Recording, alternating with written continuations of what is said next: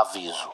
Apesar de tratarmos sobre uma obra infanto-juvenil, o podcast Estação 93 Quartos contém conteúdo adulto e, portanto, não é recomendável para crianças ou para pessoas sensíveis a esse tipo de conteúdo. Aproveitem a transmissão.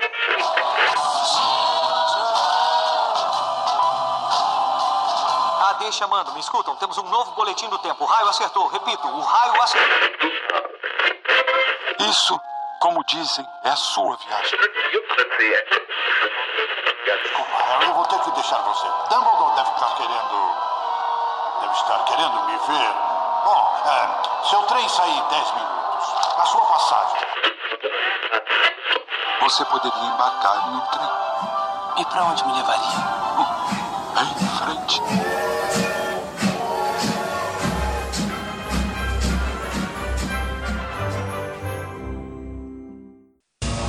Água,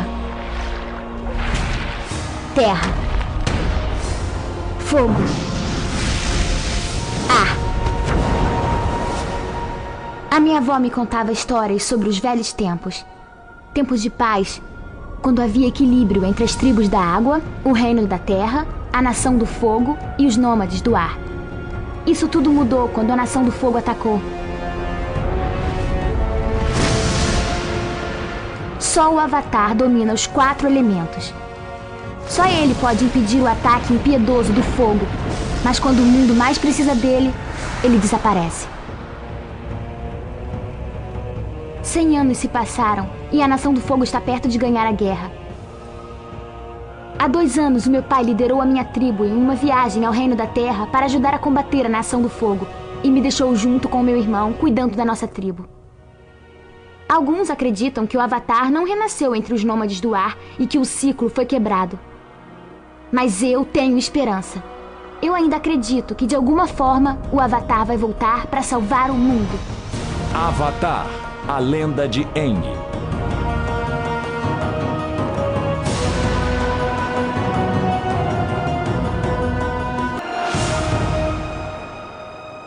Está no ar mais uma transmissão do podcast Estação 93 Quartos. Yeah! Yep. Gente, há muito tempo atrás, as 4 casas de Hogwarts viviam em paz e harmonia, até que tudo mudou quando a Nação do Fogo atacou. Sim, jovens, hoje nós vamos falar dessa animação que ganhou muita aclamada, aclamadíssima na nossa votação do Chave de Portal. Hoje o Chave de Portal é sobre Avatar, a Lenda de Aang. Você quer dobrar elementos? @ Tem uns elementos que eu queria dobrar mesmo. Dobrar no cacete. Eu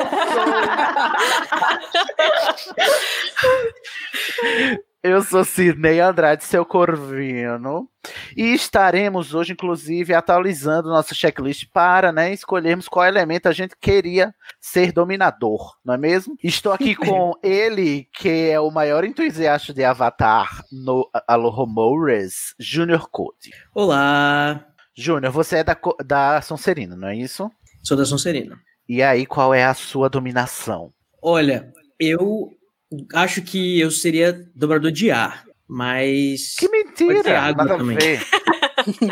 Você é um imperialistazinho dominador de fogo. Não, acho que é a dobra que eu tenho menos a ver. É. Também temos aqui ele, outro corvino, que também fez a pauta junto e é o maior entusiasta do mitografias.com.br de Avatar, Pablo de Assis.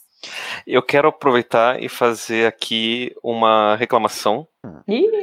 Que na outra chave de portal da série que teve mais um livro, teve um episódio para cada livro, que só vai ter um episódio para 3 livros. Pois é, né? Tá, são 3 livros, só vai ter um episódio. Isso olha é chuncho, não senhora, vale. Anote o número. Que na queixa eu tô com 2 faturas pagas. Eu quero 3 episódios de Avatar. Pode fazer o da Lenda de Cora. Porque, né? Se ganhar, vai ter a Lenda de Cora. Enaltecer o ícone. Ô Pablo, qual é a sua dominação? Olha, eu acho, né, considerando que eu já pratiquei as 4 artes marciais que são relacionadas ao... Olha, como ele é. Já saberemos quais são. É, que seria a dobra de água, que foi das 4 a que eu mais me identifiquei. Ah, é a sua cara mesmo, Pablo. Eu achei que combinou, ao contrário da do Junior Code. Comentou. Também temos aqui ela, a nossa insuportável sabe-tudo da Grifinória, Carol Lima. Olá! Já sei até o que eu ia falar, Carol, qual é a sua dominação? Então, Sidney, eu já te falei como eu ganhei o apelido de Dragão do Oeste. Muito Grifinóriazinha é. A maior dominadora de raios, porém sã. Quando o seu fogo, Carol? É azul. Aquela. Meu fogo é preto, igual do Grindelwald. Nossa. Muito que bem. Também temos ela, que está direto do Canadá, mas sem coronavírus, Yara Ribeiro. É importante ressaltar. Hello. Tudo bem, amiga? Tudo bem. Vamos lá, então, qual é a sua casa? Que me... Sonserina. Então, será que vai corresponder? Qual é a sua dominação? De água. Água? É, que é da Sonserina mesmo. Combinaram com o meu local geográfico também. Bora mesmo? Olha, é mesmo. Frio, né? Ah, é verdade. Você é da tribo da Água do Norte? Sim, correto. Que legal. Corretíssimo. Daqui a pouco a gente vai falar do poema, né, que eu fiz para para a lenda da lua e do mar, o poema que eu fiz. Ai, meu pai. Ai, meu Deus. E por fim temos ela, Mariana Dias. Eu não sou Mariana, eu ainda tenho muito que aprender antes que eu possa dizer eu sou a Mariana. Ai, Mariana, ainda bem que você falou isso, que eu acho isso de um ridículo dessa leitura. Ele ainda tem muito a aprender até poder dizer eu sou Eng. Ai, vai ter que tradução. Não, sim, a tradução é horrível, gente. A tradução tá péssima. O que é que ele fala em inglês? O que é que... Antes que ele possa salvar qualquer pessoa. É. Ah, nossa, por isso que eu tô dizendo, o tradutor fez com a bunda essa tradução dessa dublagem, pelo amor de Deus. Inspirar em Lee Wyler. Não, eu ia dizer, e olha que a gente reclama de Lia, né? É verdade. Mas Mariana, qual é a sua dominação? Então, eu, como boa ascendente em Libra que eu tenho, escolhi 2 contraditórios. Escolhi ar, mas também acho que eu teria elementos para dobrar a terra também. Olha, que dissidente ela. Olha aí, Libriano também tem Libra, assim, de nós dois aqui, mais ela. É. Mas você tem que escolher um, Mariana, aí não pode ser 2, não. Ainda não tem dobradora dupla. Ela é seria dobradora de ar, por causa da questão da liberdade, do desapego. E porque uma brisa nas partes é ótimo sempre, né? É maravilhoso.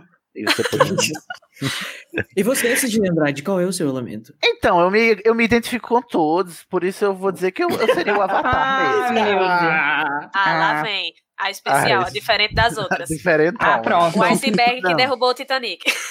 O iceberg. Eu era o iceberg, né?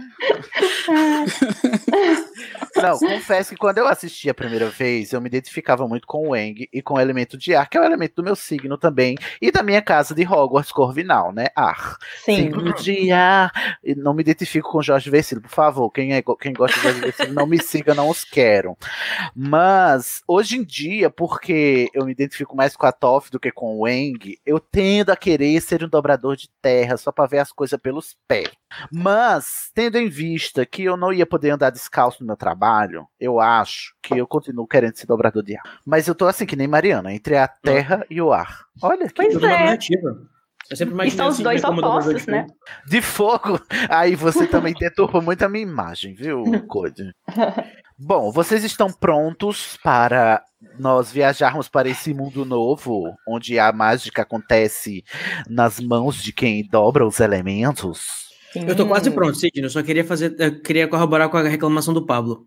Ah, qual é? E eu tô muito triste que a gente resolveu decidir esse negócio de fazer um livro por...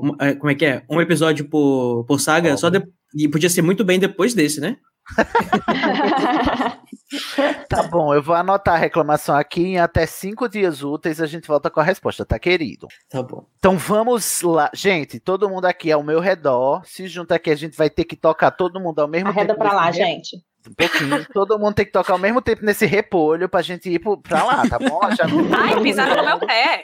Pega no gente, repolho. Para. Gente, não empurra, por favor. Quando eu disser já, 1, 2, 3 e já. Meus repolhos! Por que estão todos em volta desta bota velha? Não é uma bota velha de pano qualquer, é a chave de um portal. Prontos? 1, 2, 3!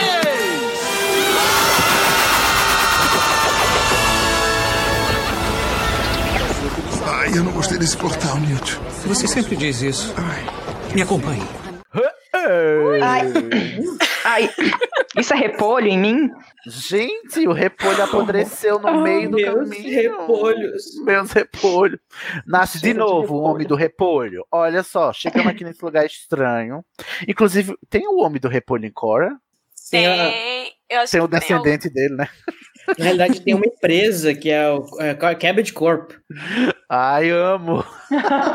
Mas sem spoilers de Cora, vamos aqui falar sobre Avatar, a Lenda de Aang. Vamos começar aqui a falar sobre Avatar. Eu queria pedir para o Junior Code nos dar os dados técnicos aqui dessa animação. Quando, né, o que é, de quando é, onde foi, como se alimenta, como se reproduz. Code. Vamos lá, gente. O desenho Avatar é uma série de televisão animada estadunidense. Foi criada por Brian Konietzko e Michael Dante DiMartino. Tinha 3 temporadas que foram no ar no canal Nickelodeon. Lá nos Estados Unidos ele é estreou em 2005 e terminou em 2008. Tô falando da primeira série, né, que é a história do Aang. Uhum. Ela é ambientada num mundo baseado principalmente na cultura asiática, onde as pessoas podem manipular os 4 elementos com variantes telecinéticas das artes marciais chinesas, que a gente chama de dominação na série. Ou dobra. É. A série Vocês apresentada... prefere o quê? Dobra ou dominação? Eu prefiro dobra. Eu prefiro dobra também. Eu prefiro dobra. Tá bom. Então é dobra aqui, tá bom, gente? Ok. Isso, beleza. A série ela é apresentada de um estilo que lembra um pouco os cartoons americanos e é uma combinação com animes também. Sim, tanto é que tem muita gente que acha que Avatar é anime, né? Uhum. É, Avatar, na verdade, a gente classifica ele como um western anime, né?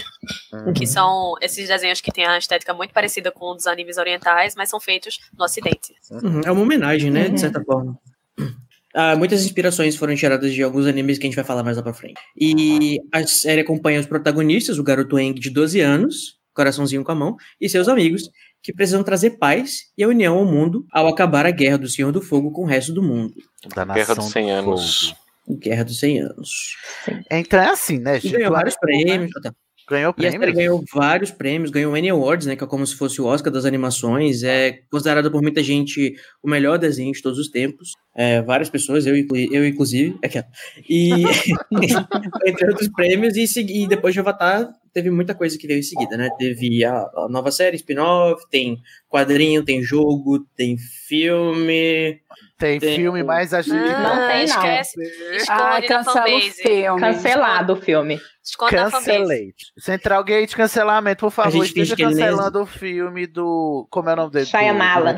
Xayamala. Eu posso defender o Xayamala aqui? Olha o diretor, né? Aí, Pablo, por quê? Por que me desapontas? Porque o problema não foi do diretor, o problema não foi do diretor. Ah, começou. Foi da produção toda. Ah, tá.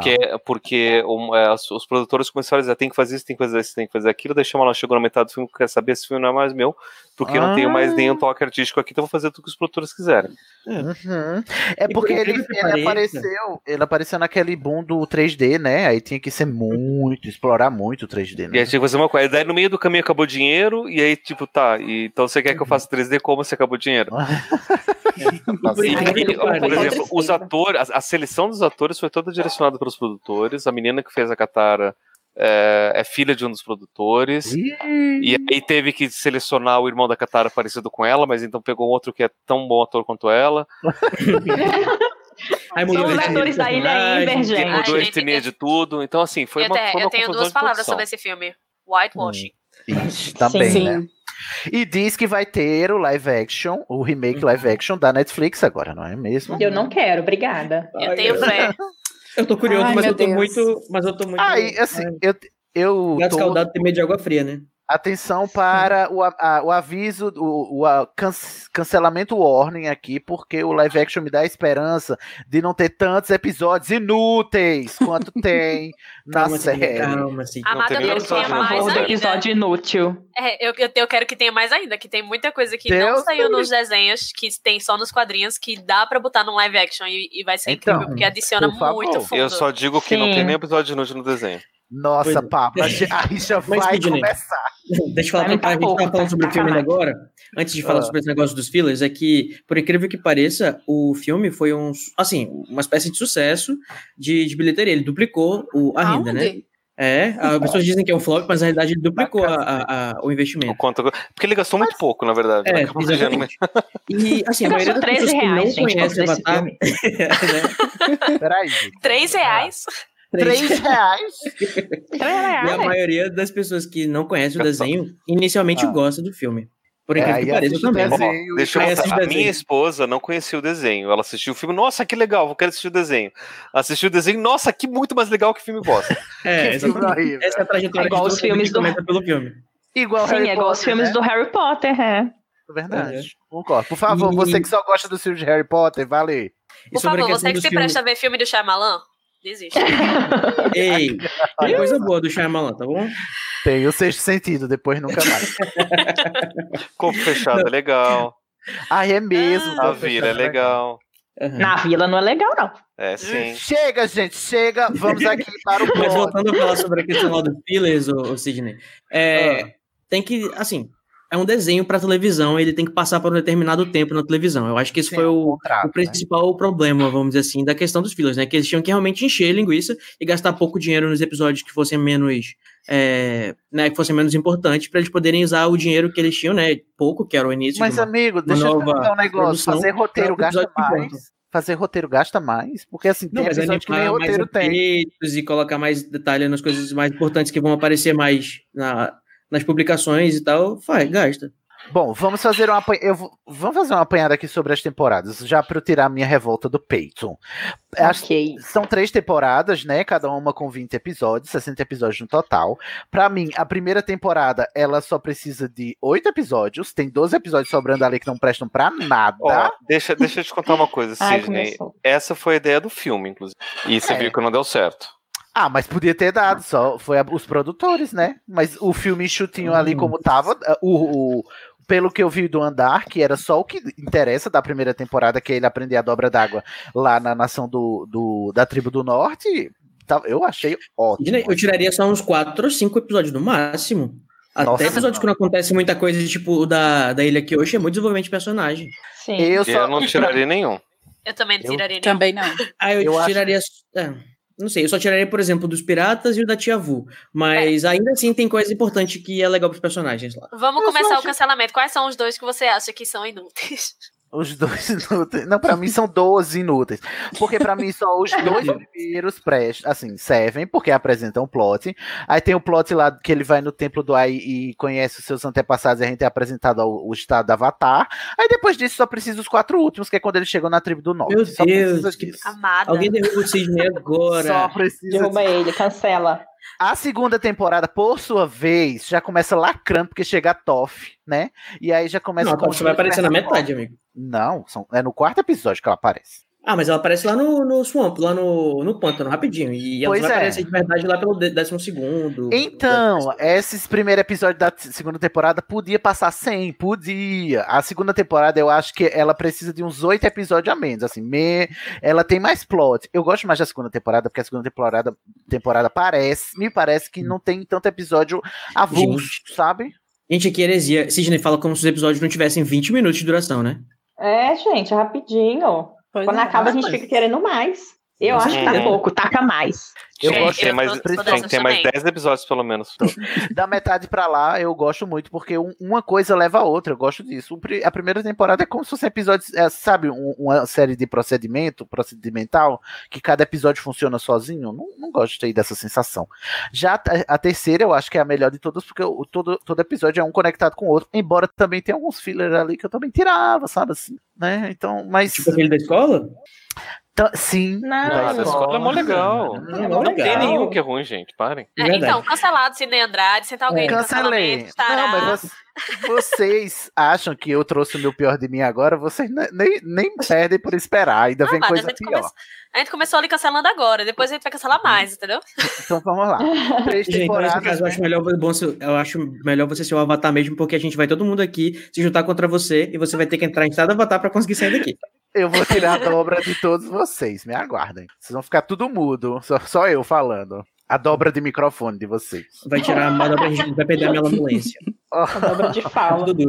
Dobra de fala. Ó, então é assim, ele é dividido em 3 temporadas, né? Cada temporada é o Aang tentando aprender um dos elementos, porque o Aang tem que aprender os 4, já que ele é o Avatar. O Avatar é o único nesse universo que consegue dominar os 4 elementos, não é verdade? E é um ciclo de reencarnações que vão alternando entre as dobras, né? O Aang é um membro dos Nômades do Ar, sim, que é o Avatar, e ele ficou congelado durante 100 anos porque, né, a Nação do Fogo atacou. Eu adoro essa frase, até que a Nação do Fogo atacou. E aí ele foi descoberto só 100 anos depois, a guerra tá durando até hoje, 100 anos, e agora o Aang, que foi acordado pela Katara e pelo Sokka, eles vão ter que se unir nessa jornada para o Aang aprender as 4 dobras e poder derrotar o Senhor do Fogo e trazer de volta a paz à Terra entre as 4 nações, né, os 4 elementos. Os Nômades do Ar, que não existem porque eles foram todos dizimados, né? Uhum. Já que inclusive é por isso que o nome da série é O Último Dobrador de Ar. Isso, em inglês, sim, né? Uhum. O Avatar anterior tinha sido o Avatar do Fogo, aí a Nação do Fogo disse, não vamos deixar, vamos matar todos os dobradores de ar, e aí depois a gente mata os de terra, e depois a gente mata os de água, depois os de terra, até chegar o Avatar do Fogo de novo. Nossa, eu adoro essa lógica. Uhum. Ia matar todo mundo. Só para explicar melhor rapidinho, é porque existe um. Só para explicar melhor essa parte para o pessoal que nunca ouviu falar de Avatar, é que, né, sempre existe uma sequência de elementos, né, que é água, terra, fogo e ar, e o Avatar sempre ele reencarna, né? No caso, o Avatar é uma, vamos dizer assim, uma espécie de espírito cósmico que ele sempre reencarna nessa sequência. Ele vai reencarnar na tribo da água, depois Água-Terra, depois no Reino da Terra, depois do Fogo, e depois os Nômades do Ar. E como a Nação do Fogo já sabia que o próximo Avatar, né, como o anterior era do Fogo, o próximo ia nascer entre os Nômades do Ar, e o Avatar representaria um obstáculo muito grande para eles conseguirem dominar o mundo, eles resolveram, né, o Senhor do Fogo resolveu dizimar todos os dobradores de ar para não correr o risco. Porque foi uma maldade, uma vez que os Nômades do Ar não tinham forças armadas, né? Forças de exército, nem nada. Exatamente, olha aí, genocídio acontecendo aqui num show de criança. Você quer imperialismo, arroba?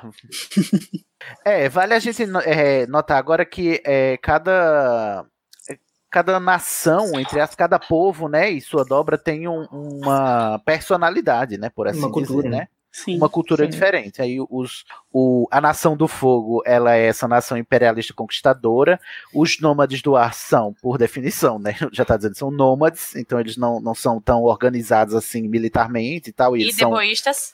Deboístas, exatamente. Né? Mas tem uma estátua muito maneira, né? Uma tatuagem legal. Tem as tribos da água, né, que são as tribos do norte e do sul, que eles são meio, assim, a cultura tribal mesmo do que a gente acha que, o que a gente compara com povos originários, né, indígenas mesmo, principalmente americanos e canadenses, e tem o Reino da Terra, que é o segundo povo mais organizado, assim, né? Tem um reino inteiro só para ele, só que é um reino todo estratificado socialmente, né? Tem desigualdades sociais e essas coisas todas também. E é o único reino que peita a Nação do Fogo, porque eles são os únicos mais organizados, assim. Isso é o maior também, né? Isso é o quê? O maior também. Maior. Ah, isso. É o maior, é o maior reino. Em extensão, é. Tem mais gente também que poderia tecnicamente lutar contra a Nação do Fogo se o rei soubesse o que está acontecendo no mundo, né?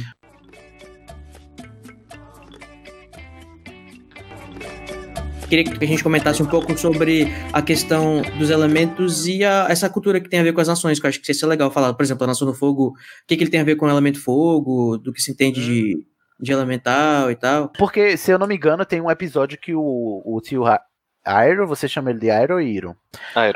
Eu o Tio Iroh explica para o Zuko porque, quais são o que é que tem a ver o elemento com a cultura de cada um dos povos, né? Uhum. E aí ele diz por que a Nação do Fogo é assim, por que tem a ver com o elemento do fogo e tal. Você pode trazer esse paralelo, Pablo? Então, o que acontece nisso tudo é que, assim, na verdade tem uma compreensão que essa relação dos elementos tem muito a ver com a alquimia. E os chineses, obviamente, a cultura chinesa tem muito a ver com a alquimia chinesa. Só que os elementos na alquimia chinesa são diferentes dos elementos utilizados na série, porque a série não é, obviamente, chinesa, mas eles pegam os elementos da alquimia ocidental, então fica meio bizarro. Uhum. Os 4 elementos da alquimia ocidental são terra, fogo, água e ar, só que na alquimia chinesa você pode ter um ciclo de 5 elementos ou de 8 elementos, dependendo de se você vai pegar. Uhum. Então, o ciclo de 5 elementos, se não me engano, é terra, fogo, água, madeira e metal. Tinha que ser água, terra, fogo, ar e coração. Então, planeta. Os de 8? Os de 8 é do ciclo do Baguá, que é o ciclo do I Ching, né, que são 8 elementos, que daí é céu, terra, fogo, fogo, água, madeira ou lago, não sei por que madeira e lago é considerado o mesmo elemento, trovão, montanha e tem um outro que eu não lembro. Vê isso lá literalmente a expressão da natureza, né? Assim, é o que a gente vê ao redor, né, basicamente. Daí, esses 8 elementos são muito vistos justamente nessa série que o Cid estava falando lá das aventuras de Jack Chan. É na segunda temporada, exatamente. Ele vai...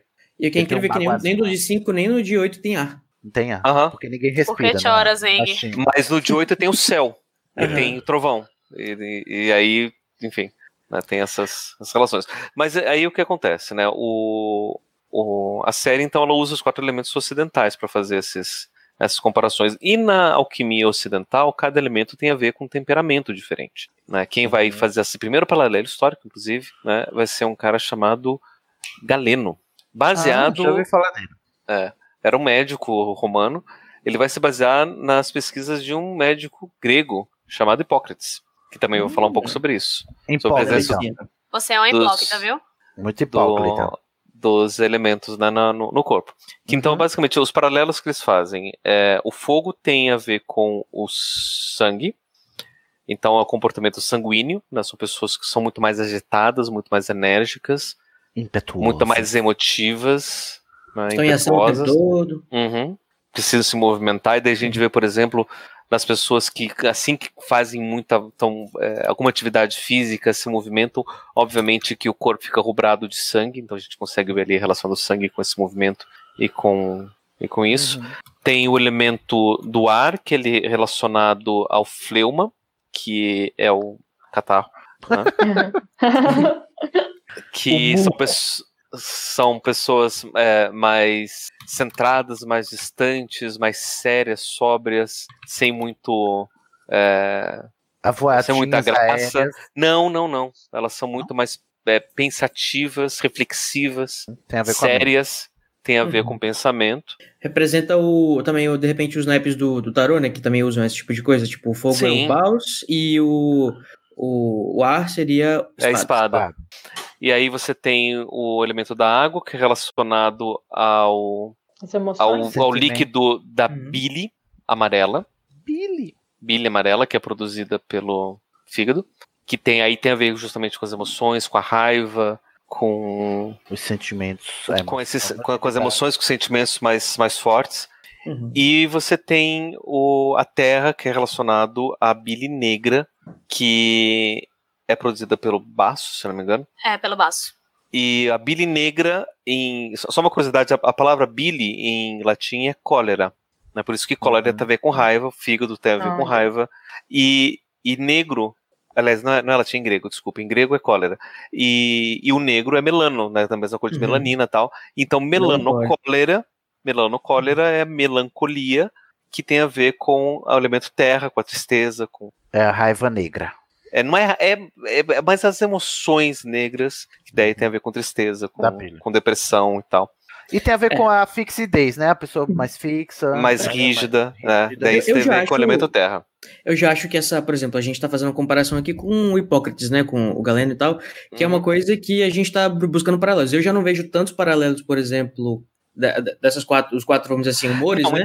Então, em relação aos elementos como a gente conhece hoje, inclusive já pensando na questão mística, né, tarô, os próprios elementos do enfim, que as pessoas usam no ocultismo. Esotéricos. É, porque acho daí. É um pouco de partida, mas é bem diferente. É, mas aí o que vai dizer? O ocultismo e o misticismo que vai vir depois, eles vão tentar fazer adaptações necessárias, né? Por exemplo, uma das adaptações que eu vejo é as pessoas adaptando fleuma, dizendo que fleuma, na verdade, tem a ver com o líquido da medula espinhal, já que tem a ver com a cabeça e tal, porque falar de catarro é muito, né, nojentinho.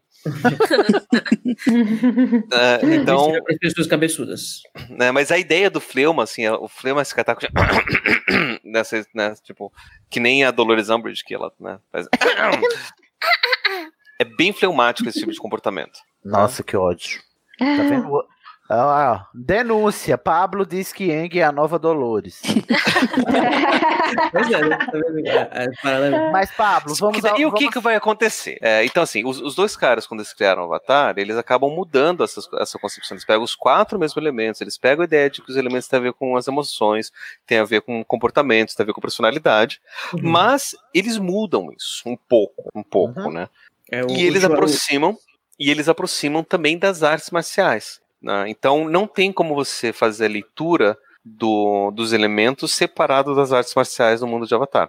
E daí, a própria escolha dele depois para qual vai ser a arte marcial que vai combinar com a dobra de tal elemento é baseado justamente nessas ideias, né? Por exemplo, o fogo, naquele episódio, né, que o Cid citou, o Aero diz que o fogo é o elemento do poder, que é um elemento que tem a ver com energia e aquela impetuosidade para conseguir o que você quer.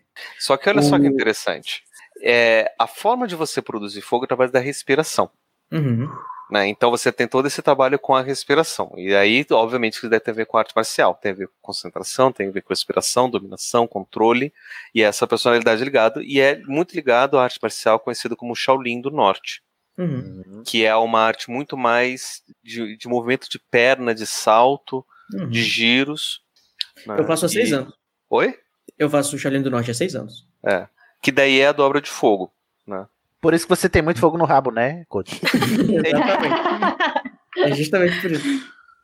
Não, mas o interessante do Shaolin do Norte é que ele é uma arte marcial que requer muita concentração, um controle muito forte da respiração.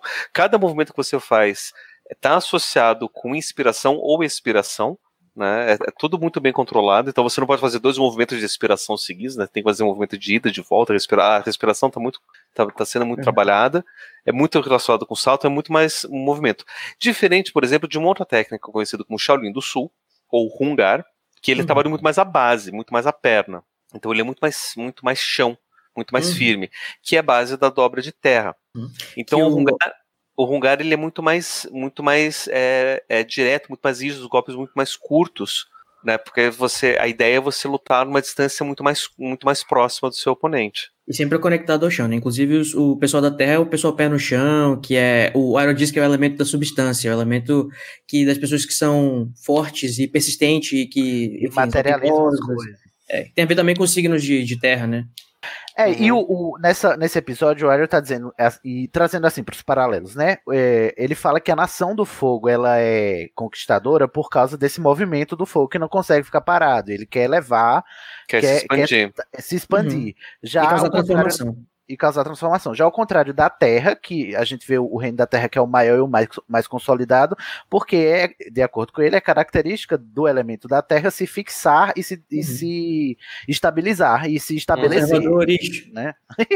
É por isso que o reino da Terra é o maior reino, né? Nessa realidade. Mas é interessante sobre isso que tem outro episódio onde o Aang quer pular o ciclo e quer aprender a dobra de fogo antes de aprender as outras dobras, que ele encontra um dobrador de fogo muito experiente, depois a gente descobre muito mais sobre ele, que é, enfim, não me lembro o nome dele, qual que é? O Jinjin? John John. que ele não quer ensinar, porque ele fala que é muito perigoso a dobra de fogo, porque se você perde controle mesmo, e esse é um problema muito grande de quem é amaldiçoado, né? Ele coloca um peso muito grande com a dobra de fogo, porque você tem que ter muito controle sempre, e aí ele dá pra fazer esse paralelo também com a nação de fogo, porque, né, eles meio que perdem o controle num momento, né, do genocídio. São os famosos arianos. Podemos dizer que genocídio é um pouco perder o controle, né? Perder o controle, né?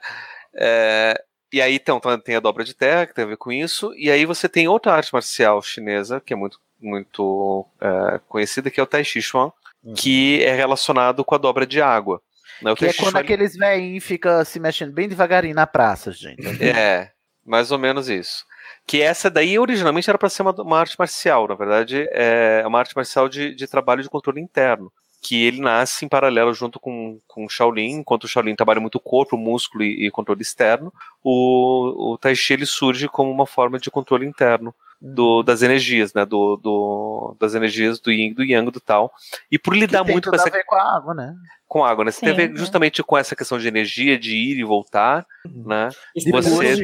Da primeira forma do Tai Chi, que eu também já pratiquei, são o movimento de puxar e empurrar. Então é basicamente também o núcleo da ideia da noção da dobra de água.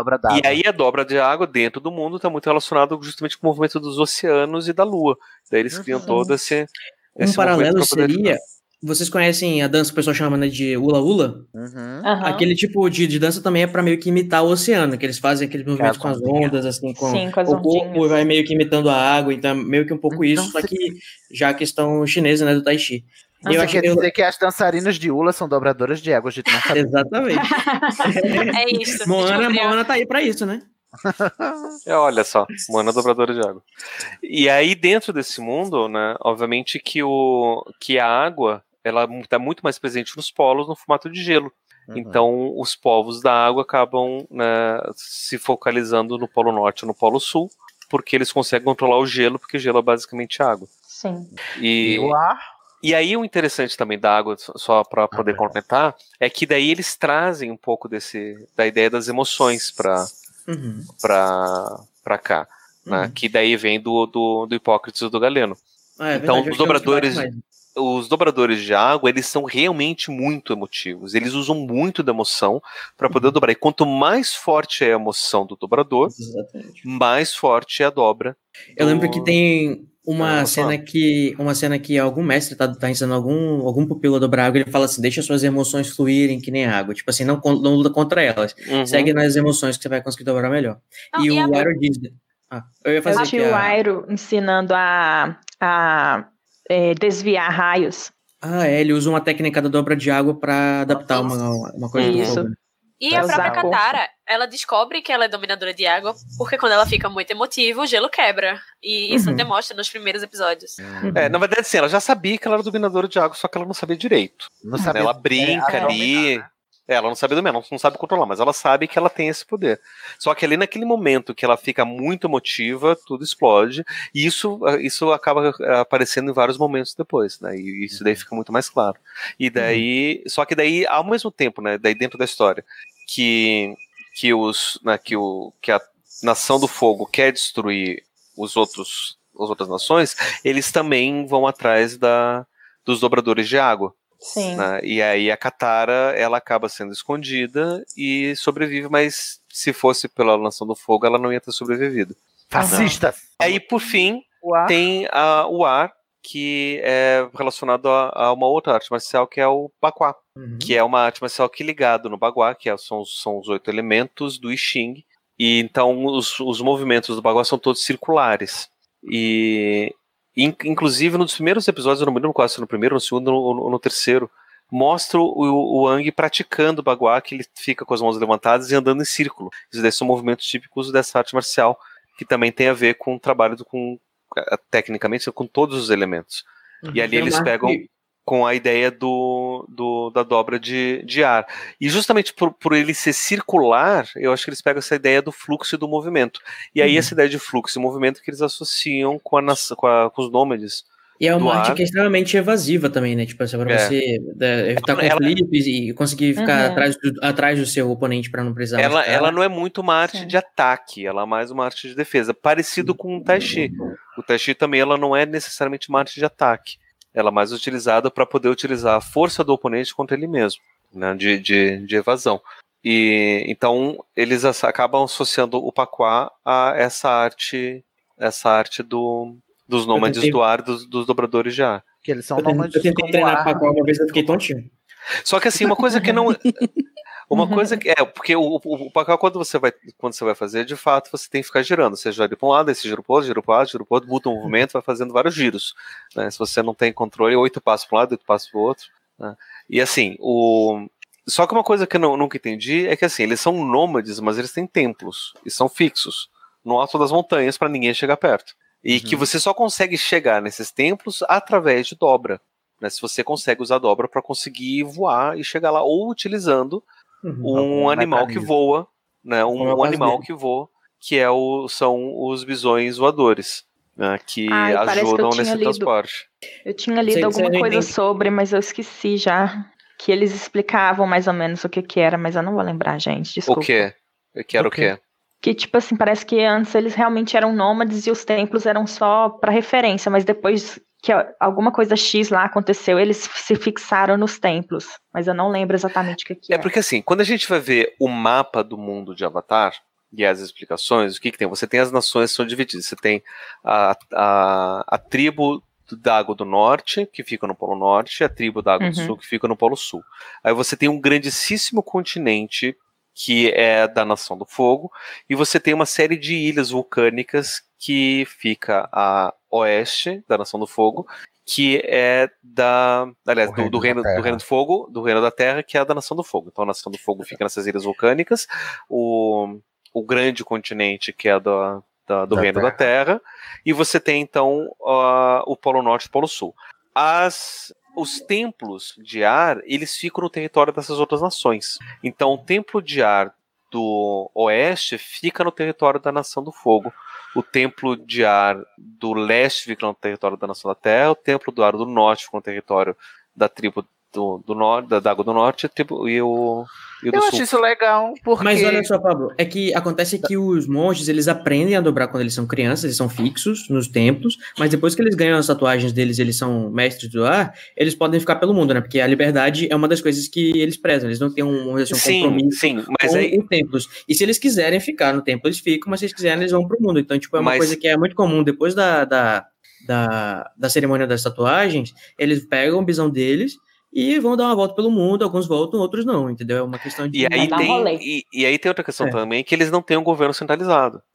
Eles não têm um governo, um estatuto. Então vocês têm os templos, que estão ali de referência, que ficam no território dessas outras nações, então o mundo todo é separado entre essas 3 nações só, os templos ficam nesses territórios, e os monges que estão ali, né? Então eles não têm uma organização, não têm um governo, não têm nada. Eles são livres.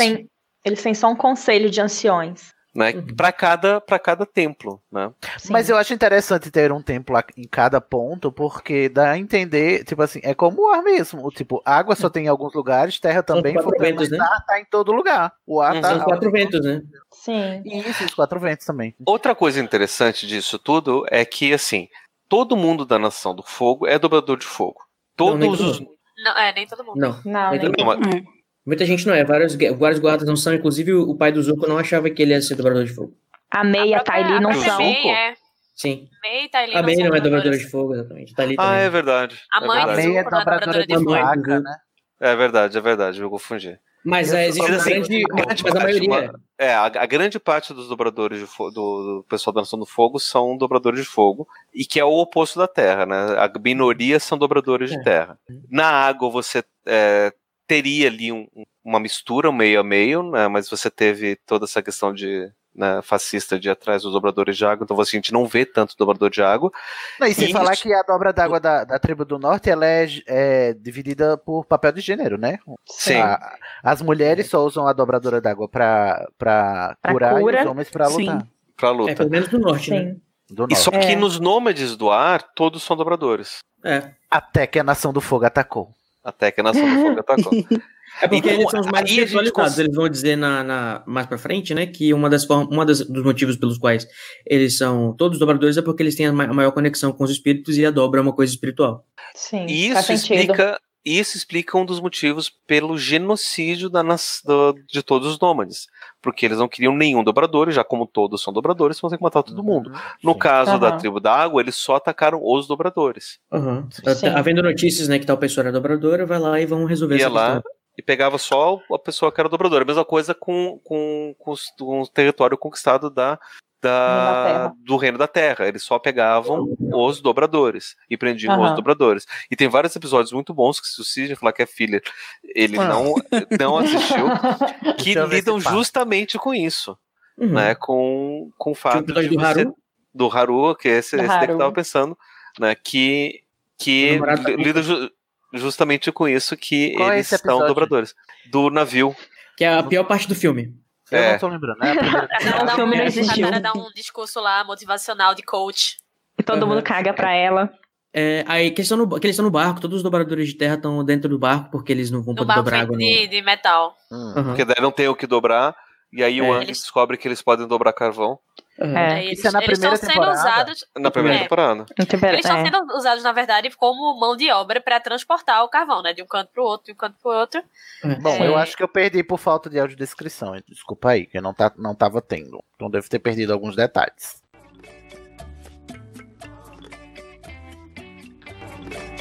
Então agora, gente, vamos aqui falar um pouquinho sobre cada temporada, o que acontece, quais são os plots e por que eu detesto.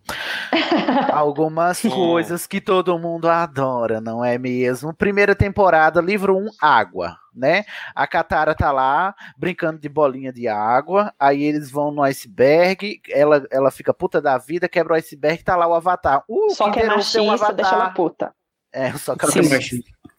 Tem um Kinder Ovo lá, de gelo gigante, e você pode encontrar um Avatar preso há 100 anos. Porque o Aang entrou no estado de Avatar, né, na época de 100 anos atrás, quando a Nação do Fogo atacou, e ele, como um mecanismo de autoproteção do Avatar, né, do estado Avatar, ele se congelou lá. Tá, agora eles vão ter que lidar com o fato de que a única dobradora de água da tribo da Água do Sul encontrou o Avatar, e ele precisa aprender as outras dobras para se tornar um verdadeiro Avatar e para finalmente poder se dizer: eu sou Aang. Coincidentemente, o Avatar ele tem que aprender a dobra dentro do ciclo dos elementos. Sim. Né? Que, primeiro ele aprende o próprio elemento do povo dele, que no caso ele já era mestre do ar. Uhum. Então o próximo elemento que ele teria que aprender seria a água. Primeiro vai ar, depois água, depois terra e por último fogo. Né, dentro desse ciclo. Isso que o primeiro livro se chama Água. Coincidentemente... Não é livro, mas chama livro, né? Não é livro. Né? Coincidentemente, a Katara também precisa aprender a dobrar água. Então eles pensam, por que não? Né? A gente vai aprender junto. E vão aprender junto. Vamos fazer um mochilão. E aí eles vão fazer esse mochilão depois que tem um ligeiro ataque ali do Zuko. A gente descobre que o Zuko é essa pessoa que quer restaurar sua honra a partir da captura do Avatar. Que saco. Nossa, ninguém aguenta. Assim. Eu acho tão engraçado ver ele no início, assim, porque ele é tão patéticozinho. No início é muito chato, gente. Eu gosto dele depois, mas no início não dá pra suportar. No início ela é muito macho hétero. É muito, cara. Muito masculino da top. Menino que não foi educado direito pelos pais. O Zuko é o personagem que deve servir de exemplo pra qualquer pessoa que quer contar a história de redenção de vilão. Exatamente. Eu costumo dizer que Avatar não é a história do Aang, é a história do Zuko. Eu costumo dizer que se fosse a história do Zuko, tinha lá a lenda de Zuko. Mas tudo bem. Então, assim, todo mundo tenta contar a redenção de vilão e todo mundo falha miseravelmente. Nossa, na real, que Aang, que é o protagonista, né, em tese, mas quem recebe chamado pra aventura, essas coisas, são Sokka e Katara. Os outros. Sim. E o Zuko, assim, também tem toda a transformação dele. Chamada pra aventura, tecnicamente... O Zuko é o anti-herói, né? É o anti-herói. Chamada pra aventura, tecnicamente, dentro dos roteiros, ele acontece da seguinte forma. Então, você quer vir pra aventura? E o protagonista fala, não tô afim. E aí, de repente, ele é forçado a participar. E isso acontece no segundo episódio da série. O Aang passa por isso também. Quando falam, ah, você é Avatar? Então tá, então vamos lá, não tô afim de fazer, né? Aliás, eu não sou, aliás, não, você não é Avatar, você conhece o Avatar? Ah, então, eu não conheço o Avatar, não sei quem é o Avatar. Ele dá uma, ele faz a pêssega, ele fala, não, nunca vi, menina. É, não sou eu. Avatar, ele comeu isso? Eu não sei do meu gelo aqui, mas não sei do que se trata. Nunca vi. É aquele filme lá do James Cameron? É aquele mostrar azul. E aí eles vão lá e vão num lugar que falaram não pode ir lá, falaram, ah, vamos lá, né, porque não, quem nunca né, fez uma coisa proibida, daí eles, daí eles ativam uma armadilha que chama então a Nação do Fogo e ele se vê forçado então a ir pra aventura, então, papel. Então esse daí é o momento da chamada da aventura. Temos vários heróis, né? Aí o que acontece? A Katara se junta com o Sokka pra ir pra tribo do norte, né? Primeiro fugir do Zuko e depois ir pra tribo do norte, onde tem dominadores de água, com os quais eles podem aprender a dobra d'água, que é a primeira que o Aang tem que aprender, tá bom? Diga-se de passagem que Sokka é um dos personagens mais discriminados, porque ele não é dobrador. Uhum. Sim. Injustiçado, mas sem ele injustiçado, exatamente, porque ele é um dos. É o único. Nossa, ainda bem que você tá dizendo isso, porque quando chegar nos personagens, olha, mas é o único que resta, né? É um ponto... fala que você acha filler, é o alívio cômico da série. Porque não é alívio cômico só. É, inclusive não é só alívio cômico, ele é um personagem que toda vez que eu assisto de novo, mais eu gosto, assim, sabe? O Sokka, ele cresce muito em mim. Eu também, nossa, gente, eu gosto muito dele. Apesar de que ele ser meio machista no início, mas eu acho que tem muito a ver com a questão de masculinidade tóxica, tipo, ele era nunca... tem muita transformação. Machista, né? Todo mundo se transforma nessa série, todo mundo, sem exceção, até o Momo se transforma. É verdade. Falando sobre a questão de que eles precisavam de um mestre do mestre da água, só que assim, Sidney, inclusive, pra eu te dizer por que não é filler, o episódio dos piratas, porque os criadores pensaram assim, já sei, já que ele vai ter que ir no final da jornada encontrar o mestre da água, eles precisam aprender alguma dobra de água. Ele deu jeito de conseguir lá o pergaminho da dobra d'água, que se ele já, imagina, se ele já tivesse sabido nada de água, até chegar lá. Esse aí eu não acho que é filler, não. Esse do pergaminho eu gosto. Mas tem uns ali, sabe, que tipo aquele episódio da bola que um vai de um lado pro outro com a bola e tem a guerra entre os povos e o povo não se entende. Gente, ele tá mostrando como que o Aang é bom pra resolver conflito e a habilidade de Avatar dele. Mas, por favor, mostra também o trabalho do Avatar, né? Me mostra isso com alguma coisa que vai servir no futuro, que tem a ver com o plot, não num episódio. Mas a personalidade dele é importante pro plot, Sidney. Tá, mas peraí. Gente, só um minuto. Acontece várias coisas. As coisas que eu acho interessantes na primeira temporada são esses dois primeiros episódios. Aí tem um episódio que ele encontra que ele fala com o Roku, o Avatar anterior a ele, né? Porque tem essa conexão importante. E o episódio que ele entra no estado Avatar, que ele fica descontrolado e a Katara vai lá pra acalmar o bebê, não é mesmo? Porque agora que vocês vão me cancelar. Vocês querem me cancelar? Agora vocês vão me cancelar. Porque a Katara, ela só serve para ser a babá do Aang a série inteira. Eu não aguento. A Katara que devia ser o Avatar, porque grande ícone. Eu diria que não só na série. Fada. Nas HQs ela faz muito isso também. Sim, Katara, gente, perfeita. Nas HQs é verdade mesmo, mas eu acho que a Katara é tão babá do Aang quanto a Hermione é babá do Harry. Do Harry, exatamente. Ela faz muito mais coisa do que... Sendo que a Hermione resolve as coisas, a Katara só fica babando, Aang. Gente, como assim ela não resolve as coisas? Não, ela resolve. Gente, na primeira temporada, a Katara só tem um papel importante lá quando eles chegam na tribo do norte, que ela bota o pé no chão e diz, você vai me treinar nisso, seu machista do caralho. Seu esquerdo macho. Maravilhosa. Você acha pouco uma figurinha de 12 anos de idade. Ela começou a ensinar cultura machista. Sim, aí depois disso, na segunda temporada, volta a ser babá do Aang. Eu discordo. Fada sensata. Eu lembrava da Katara como esse alter ego da Hermione. Quando eu assisti agora, eu fiquei devastado, porque a Katara, ela é uma panaca. Ela só serve pra pegar na mão do Aang. Nossa, gente, vamos derrubar esse garoto, pelo amor de Deus. Nossa, derruba! Quem trouxe ele? Só serve pra pegar na mão do Aang. Não aguento. Mas aí você vai ficar aqui nesse mundo, você não volta mais, tá? Ninguém vai deixar você pegar no... Nessa primeira temporada. Você vai se pedir perdão da Katara lá no Polo Norte. Próximo episódio, quem vai rostear é a Carol, porque eu vou ser cancelado, eu sei, mas eu não... Cara, eu tô muito decepcionada. A Katara foi muita decepção pra mim. Nessa primeira temporada, os dois últimos episódios, né, que acaba sendo um episódio só, né, dividido em dois, eu acho muito bonito esses dois últimos episódios. Acho que tudo que acontece muito legal. Nossa, maravilhoso. Eu adoro o final da primeira temporada. Eu gosto como a Katara ganha relevância, de repente. Eu gosto como o Sokka também ganha um papel relevante e o Aang de repente é o caralho, tá? De repente, Katara ganha um papel relevante. Ô, Sidney, olha só, falando por um ponto de vista narrativo, por exemplo, eu sempre imagino que o protagonista, assim, na maioria das vezes, né, os autores optam por trabalhar com dois personagens ao seu redor. Um que vai ser a consciência boa, vamos dizer assim, e outro que vai ser a consciência do, tipo, vamos fazer besteira.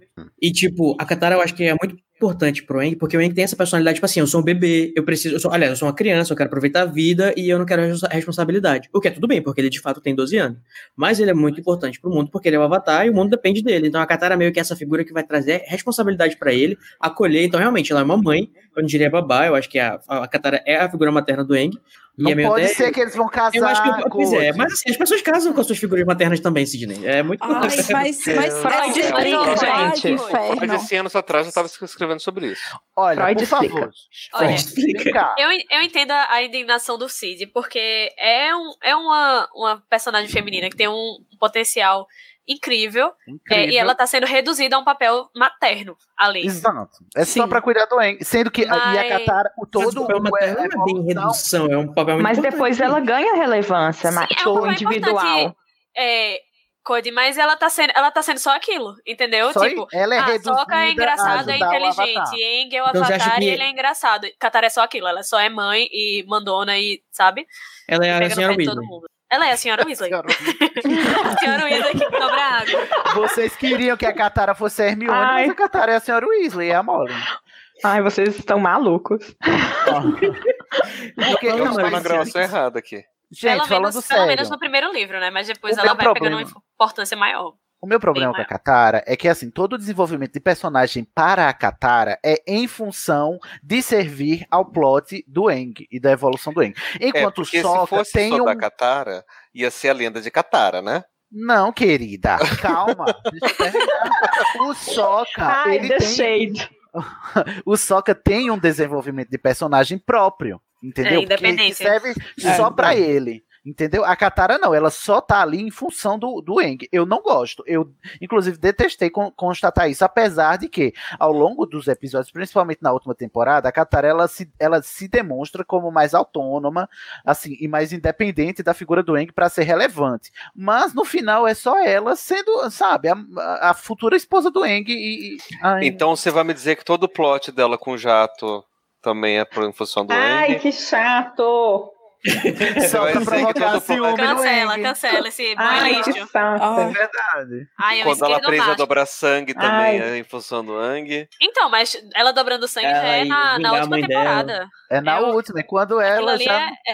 Não tem mais como ir. Gente, eu acho que ela se propôs a salvar o mundo. E pra isso, tendo a proposta de salvar o mundo pra ela, que tipo, que era...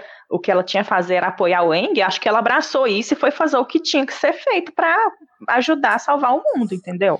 Fez tanto que casou com ele no final, desnecessariamente. Também achei, gente. Não precisava. A única coisa que eu mudaria é Avatar. Um casal fadado ao divórcio. Eu queria dizer que um personagem feminino muito mais representativo do que a Katara é a Azula, tá bom? Mas a gente chega já lá, entendeu? Tá na primeira temporada, a gente chega na tribo do norte, aí a gente aprende a lenda, porque toda temporada a gente vai descobrir qual é, em tese, a lenda que está por trás de cada dominação, né? Ou seja, perdão, só em relação... Eu sei que eu tô teclando a mesma tecla, mas só em relação a esse último episódio do livro 1, que tem o paralelo, tipo, da natureza se voltando contra, né, os seres humanos que destroem a Terra, foi aquele espírito que o Avatar se transforma, destruindo a porra toda. Tem o sacrifício da Yue, que sacrifica em prol do espírito da Lua. Tem a morte do general Zal, finalmente, que ninguém aguentava aquele homem. E tem a primeira quebra do personagem do Zuko. Eu acho que começa aí, tipo, é muito importante esse último episódio. Sim, eu gosto muito dele. Demais, demais mesmo. Eu adoro, inclusive. É quando o Zuko começa a se desconstruir, né? Também gosto muito. E tem a lenda de como eles aprenderam a dobrar d'água, né? Rapidinho, eu acho que a desconstrução do ditador deu pra entrar nessa parte da... eu não quero. Mas eu acho que a cena que, na realidade, o Zuko começa a se quebrar, vamos dizer assim, começa a mudança dele lá no episódio chamado A Tempestade, acho que é o 12. Que é quando faz os paralelos entre o Aang e o Zuko e mostra sobre, tipo assim, sobre a questão de como ele ganhou a cicatriz e como que, enfim, o pai dele espera as coisas dele e tal.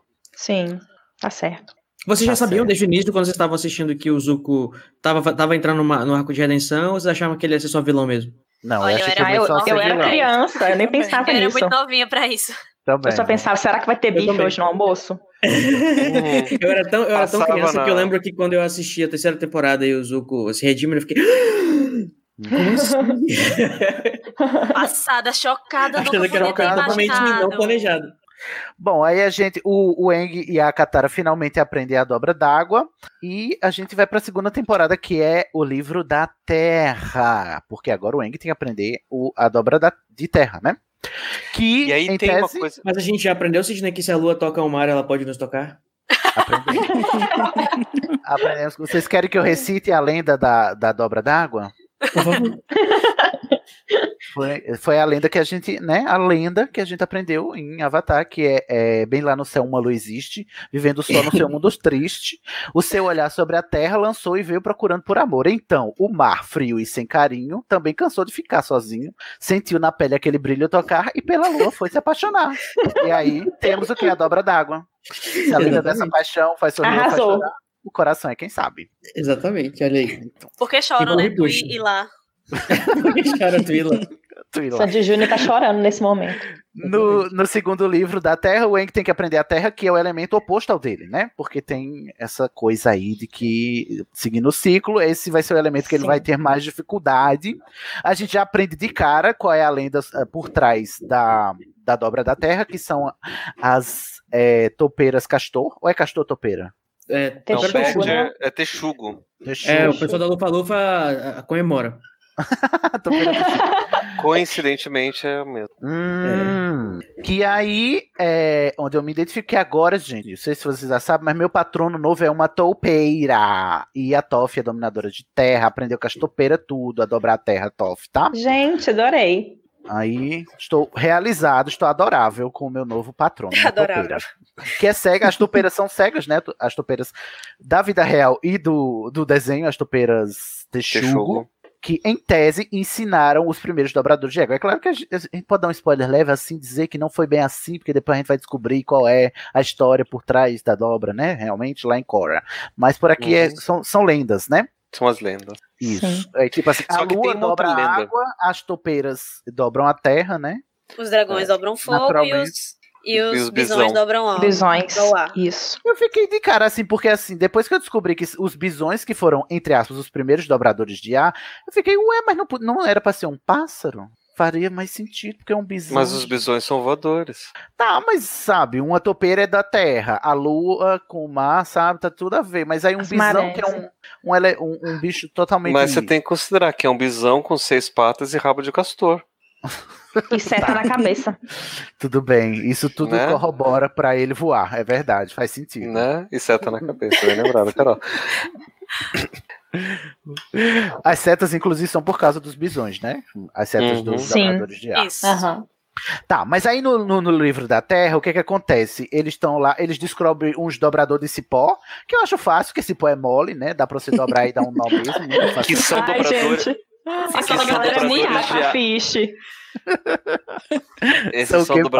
São dobradores de água, ou esses dobradores de cipó. Sim. Exato, eles dobram a água que estão dentro do cipó. Já já a gente vai aprender mais, né, desdobramento sobre as dobras. E é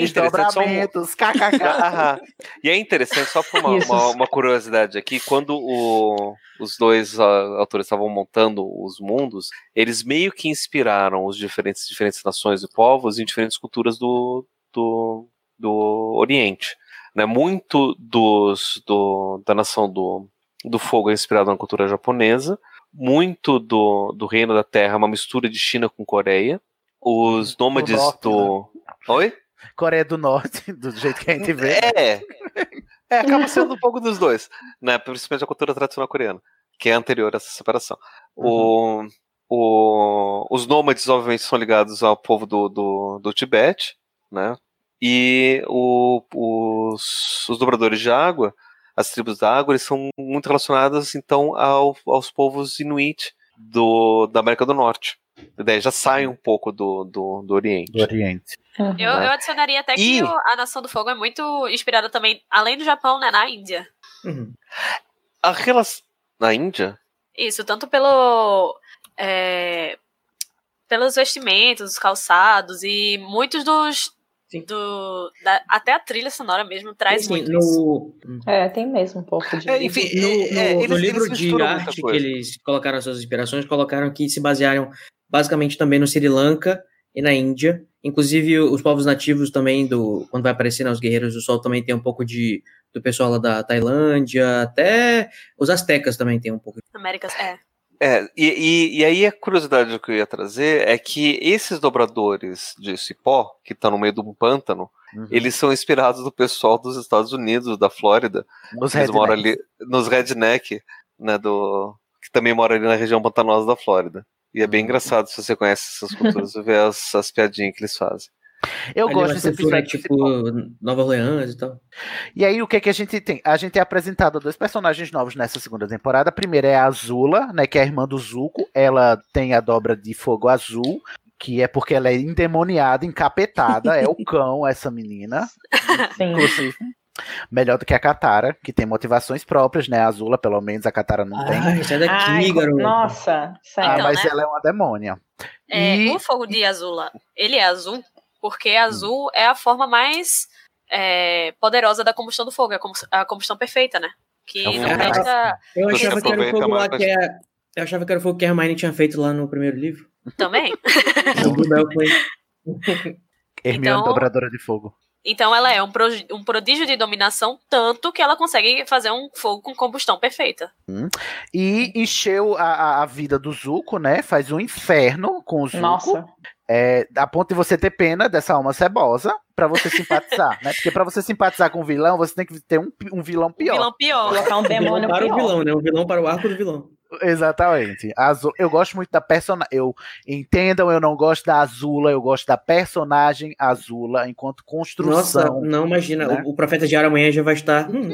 só te prepara. Novo já da Katara eu não gosto nem da personalidade, nem da construção do personagem. Extra. Sidney detesta Katara e ama Azula. É o pior que eu vou concordar com o Sidney defende Nação do Fogo. Imperialista. Eu vou concordar com o Sidney nessa, porque eu gosto também da construção de... Sidney afirma, tem que queimar mais. Enquanto personagem, a Azula é muito boa, gente. Queima que tá pouco, queima ela mais é que tá pouco. Cebosíssima. E tem as amigas dela, né? Aquelas duas panacas. Ai, Chico e pau mandado. Eu gosto da Thaili. Eu amo Thaili também. Agora, só vocês vejam, né, que Azula é uma personagem tão incrível que quando começa a trilha dela, você já fica tenso. É verdade. Aquele toquezinho, você já fica, eita porra. Thaili seria uma pessoa que, se fosse minha amiga, eu ia salvar como Thaili não atender. Meu Deus, por quê? O que ela fez? Pelo amor de Deus, muito chata. Ai, meu amorzinho. Ai, garota, sério, vai ler um jornal. Eu não ia ser amigo dela, não. Eu acho que ia ser mais amigo da Mai do que dela, porque a Mai é mais parecida. Eu também. Nossa, a Mai é muito sombria, adoro. Meio eu ia querer matar. Nossa, ela ia ficar, eu fiz, menina, vai lavar um prato. Oxi. As 2 a 80 km por hora pra mim. Minha gente. As 2 a 80 km por hora pra mim, tá? Por que a Nação do Fogo tem tanto embuste? Por que do fogo? Como é que a escola diz? Porque são os vilões, não é mesmo? Porque são imperialistas, gente. Mas eles são melhores do que as pessoas. Eu só queria dizer que a Nação do Fogo tem o tio Airo, tá? Assim, mas falando sobre a questão de ser a casa dos vilões, eu acho que eles são depois de causar o genocídio do reino da terra, não é mesmo? Não, ele se redime quando o filho morre. Isso. Depois de causar um genocídio no reino da terra. Mais ou menos. Ele não chegou a causar um genocídio, porque assim, mostra lá que se ele quisesse ter derrubado uma muralha, ele já teria derrubado. Assim, se ele teria derrubado, vai muito, muito fácil. E, inclusive, antes dele derrubar, ele era consciente como o dragão do oeste, porque supostamente ele matou, entre aspas, o dragão, mas ele não matou porque ele salva os dragões da extinção. Então, dobre a sua língua antes de você falar mal de Tio Airo. Eu tenho dobra de língua, querida. Eu vou dobrar a sua língua. Briga. Bom, eu gosto do Iron e como ele se redime também. Ah, tá, porque senão já derrubar aqui. Nossa, mas ele tem as melhores frases do desenho do Aro. Não, e ele é dono de uma das melhores partes da série pra mim, que é aquele episódio filler das histórias de Bacincê. Tales of Bacincê, meu Deus. Ai, não consigo assistir sem chorar. Eu choro muito. É tudo a parte dele. É mesmo. Ai, vocês querem outro motivo pra me cancelar? Ai, lá vem. Uou, esse episódio eu acho. Ai, cancelada. Esse episódio ele foi feito como homenagem pro ator que fazia a voz do Tio Iroh, porque ele morreu durante as gravações. Eu percebo que muda a voz. Então esse episódio foi feito para homenagear esse ator. Eu gosto desse episódio, que é assim, é porque ele é por isso, mas assim, eu acho ele superestimado, mas ele tem coisas legais que a gente ainda não falou, mas a Toph é apresentada aqui também, né, a dobradora de terra, que vai ensinar o Aang a dobrar a terra, ela é uma princesa. Quem ajuda a Toph a se convencer que ela tem que ajudar o Aang é o Tio Iroh. Sem ela saber, né? Sem ela saber. Se não fosse tirar o Tio Iroh, o Toph não seria do time Avatar, diga-se de passagem. Verdade, concordo. E aí, não, a princesa não é? Eu acho que ela só é rica. É, só é muito rica. Ela é herdeira. Não, ela só é muito rica. Ela só é muito rica. Ah, ela só é rica. Ela é tipo Betina, sabe? Betina. A família Beifong é uma das... A família Beifong é uma das famílias mais ricas do Reino da Terra. E ela era a herdeirinha dos Beifong, só que ela nasceu cega. Então os pais meio que falaram, não, você vai ficar aqui, você vai ser protegida pra sempre, você nunca vai sair de casa. E ela falando, tipo, caguei pra vocês, vou fazer o que eu quiser. Foda-se. E ela foge de casa, se encontra com as topeiras texugos, que também são cegas, e as topeiras texugos ensinam a dobra de terra pra ela, pra ela poder sobreviver. Por favor. Ou vocês, por favor, me respeita, tá bom? Olha o arco da Toph aqui, vocês o quê? Exaltando a Katara. Pelo amor de Deus, me respeita. Não só isso, mas durante o dia ela era herdeira Beifong e durante a noite ela era bandida cega. Bandida cega. Melhor nome. Eu queria dizer que o gosto da Katara tá errado, porque vocês têm a Toph pra gostar, tá bom? Queria dizer que tá. O JK ficaria maravilhada com essa literação, né? Que em inglês é Blind Bandit. Blind Bandit. Tá. O que eu gosto do plot da Toph, e vai se repetir ao longo dos episódios, porque assim, pra mim, mais um motivo pra eu ser cancelado, só fica bom depois que a Toph chega, tá bom? Queria dizer que apesar do series finale, do season finale da primeira temporada ser maravilhoso, só fica bom depois que a Toph aparece, tá? Eu acho que esse episódio vai ficar bom quando o Sidney for derrubado. Tá bom. Tá bom, Sidney. Vamos lá, eu assumo. Vamos terminar logo, gente, eu não aguento mais. Amiga, que você não quer estar aqui, a gente tem várias pessoas que querem estar, entendeu? Vamos deixar a Carol Eu quero falar sobre a Toph o seguinte. Nesse episódio dos contos de Bacincê, o conto da Toph é muito bonitinho, porque ela, eu gosto que a série ela não ignora o fato de que a Toph é uma personagem com deficiência visual, ela é uma personagem cega, ela adereça essa característica dela, mas ela não reduz a Toph a isso, né? Tanto é que a Toph é a fodona da porra toda, e o Aang é um frouxo, né?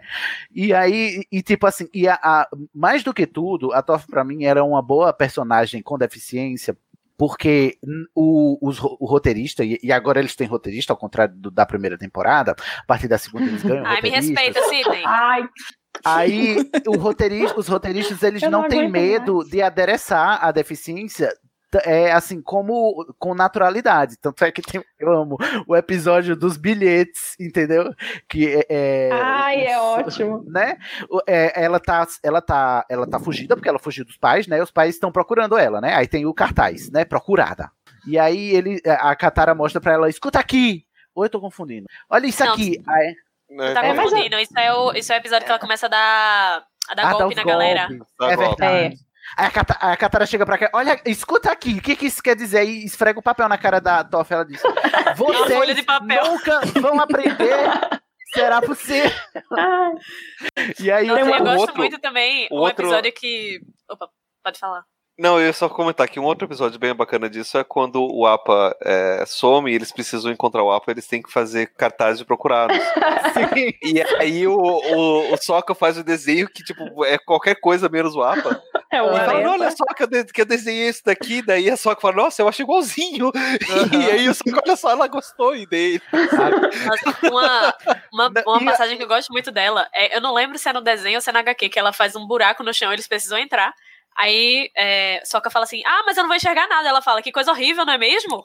É isso, é no desenho. Ou eu amo essas piadas, porque assim, é o tipo de piada que pessoas cegas fazem mesmo, entendeu? Tipo, ó, que coisa horrível você não enxergar nada, falando pra pessoa que é cega, entendeu?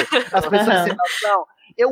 Eu amo como a Toph é tratada com naturalidade, a cegueira da Toph. Sabe ler, eles mandando bilhetes, assim. Nesse aspecto, os criadores estão de muito parabéns, né? Porque os desenhos que eles pegam, que eles batem a mão, eles fazem muito isso. Uhum. Até o Príncipe Dragão também, eles colocam PCDs, né? Tem alguns personagens com deficiência. Mas o Príncipe Dragão não é deles. É do roteirista. Porque tem os criadores, que é o Michael e o Brian, né, que é o Bryke, e também tem o roteirista que tá na maior parte dos episódios, que é o Aaron Errais, que é o responsável geral, né? Ele é o produtor executivo do Príncipe Dragão. Né? E aparentemente é um Chernobyl. Sério? Cancelado. Saiu a data de cancelamento dele, depois eu passo pra você. Saiu, depois a gente passa o memorando, Paulo. Mas ele Passada, chocada. Ele foi cancelado, assim, por coisas muito sérias. Muito sérias, por assédio na... Nossa senhora. Coisa, como chama? No estúdio. Mas assédio moral, mas mesmo assim, assédio, não é? Mas vamos lá. A Toph e a... Como chama a outra menina do Fogo Azul? Esqueci. Azula. Fogo Azul. Hermione. Tô bem ruim mesmo. Elas entram, aí tipo, tem o plot do APA sendo sequestrado, a Toph fazendo piada de bareback, eu não consigo me recuperar, não façam bareback, gente, por favor. que maldoso. Que piada de bareback, como é que é? O APA é sequestrado, o APA é sequestrado, depois que eles recuperam o APA, você arcela, né? A Toph tem toda aquela barra dela não querer voar porque ela tá longe da Terra, ela passa mal, né? Só que a primeira vez que eles recuperam o APA, tá sem cela ainda, e ela tem que se agarrar nos pelos do APA. Ela diz, gente, por favor, vamos comprar, em inglês, né? Vamos comprar uma cela nova pro APA, porque eu não aguento ride bareback. Não é bom ride bareback. E bareback, gente, pra quem não conhece a gíria LGBT, né? Bareback é quando você faz sexo sem preservativo, entendeu? Sexo anal. Alô, Damares. Que é justamente andar a cavalo sem cela, né? Andar a cavalo sem cela. Mas aí, a Toph, além de tudo, é fada da preservação contra DSTs. Isso. Porque ela recomenda não Don't ride bareback, ok? Não façam sem preservativo, sem cela. E, bom, aí a segunda temporada eles descobrem que vai ter o tal do eclipse, né? Que é o episódio da biblioteca. Da biblioteca é maravilhoso, sim. A biblioteca sim, sim, eu achava que era filler pra você também. Esse monte de livro. Agora tudo é filler. Inclusive, essa biblioteca ela já é citada no fim da primeira temporada. Então fica aí essa arma de Chekhov pra vocês. Olha ela. Uhum. Porque eles sabem que eles têm que encontrar a biblioteca justamente pra conseguir descobrir as coisas, né? Uhum. Até porque no final da primeira temporada a gente descobre ela é citada bem en passant, assim, tem um espírito que ele tinha uma biblioteca lá, aí depois que eles vão encontrar aquele scholar, né, que tá procurando a biblioteca. Por um acaso, assim. Lá no deserto, né? No final da primeira temporada, a gente descobre que dobradores de água o poder aumenta durante a noite com a lua, e os dobradores de fogo, por extensão, ganham seu poder com o sol, né? Uhum. Aí eles descobrem nessa biblioteca que vai ter um eclipse, aí diz, vamos dizer ao rei do Reino da Terra que vai ter um eclipse pra ele poder, né, nesse dia, ele matar todo mundo do reino da Nação do Fogo, porque eles vão estar sem a sua dobra. E aí eles resolvem turn it around. Caralho!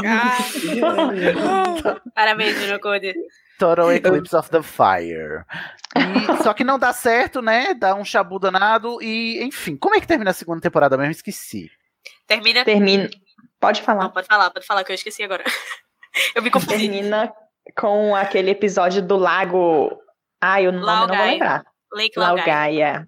É, porque tem a organização secreta e tudo, né? É isso mesmo. E depois eu ia falar certo. O Aang vai e acontece uma coisa ótima nesse momento, que cai uma pedra na cabeça do jato. Então, quer dizer, pra mim já valeu. na realidade, o final da segunda temporada não é o que acontece lá com a Crossroads of the Destiny, que tem o Zuko, que o Zuko decide seguir com a Azula? Aquele negócio não, lá na... É, mas isso não é normal, Kai.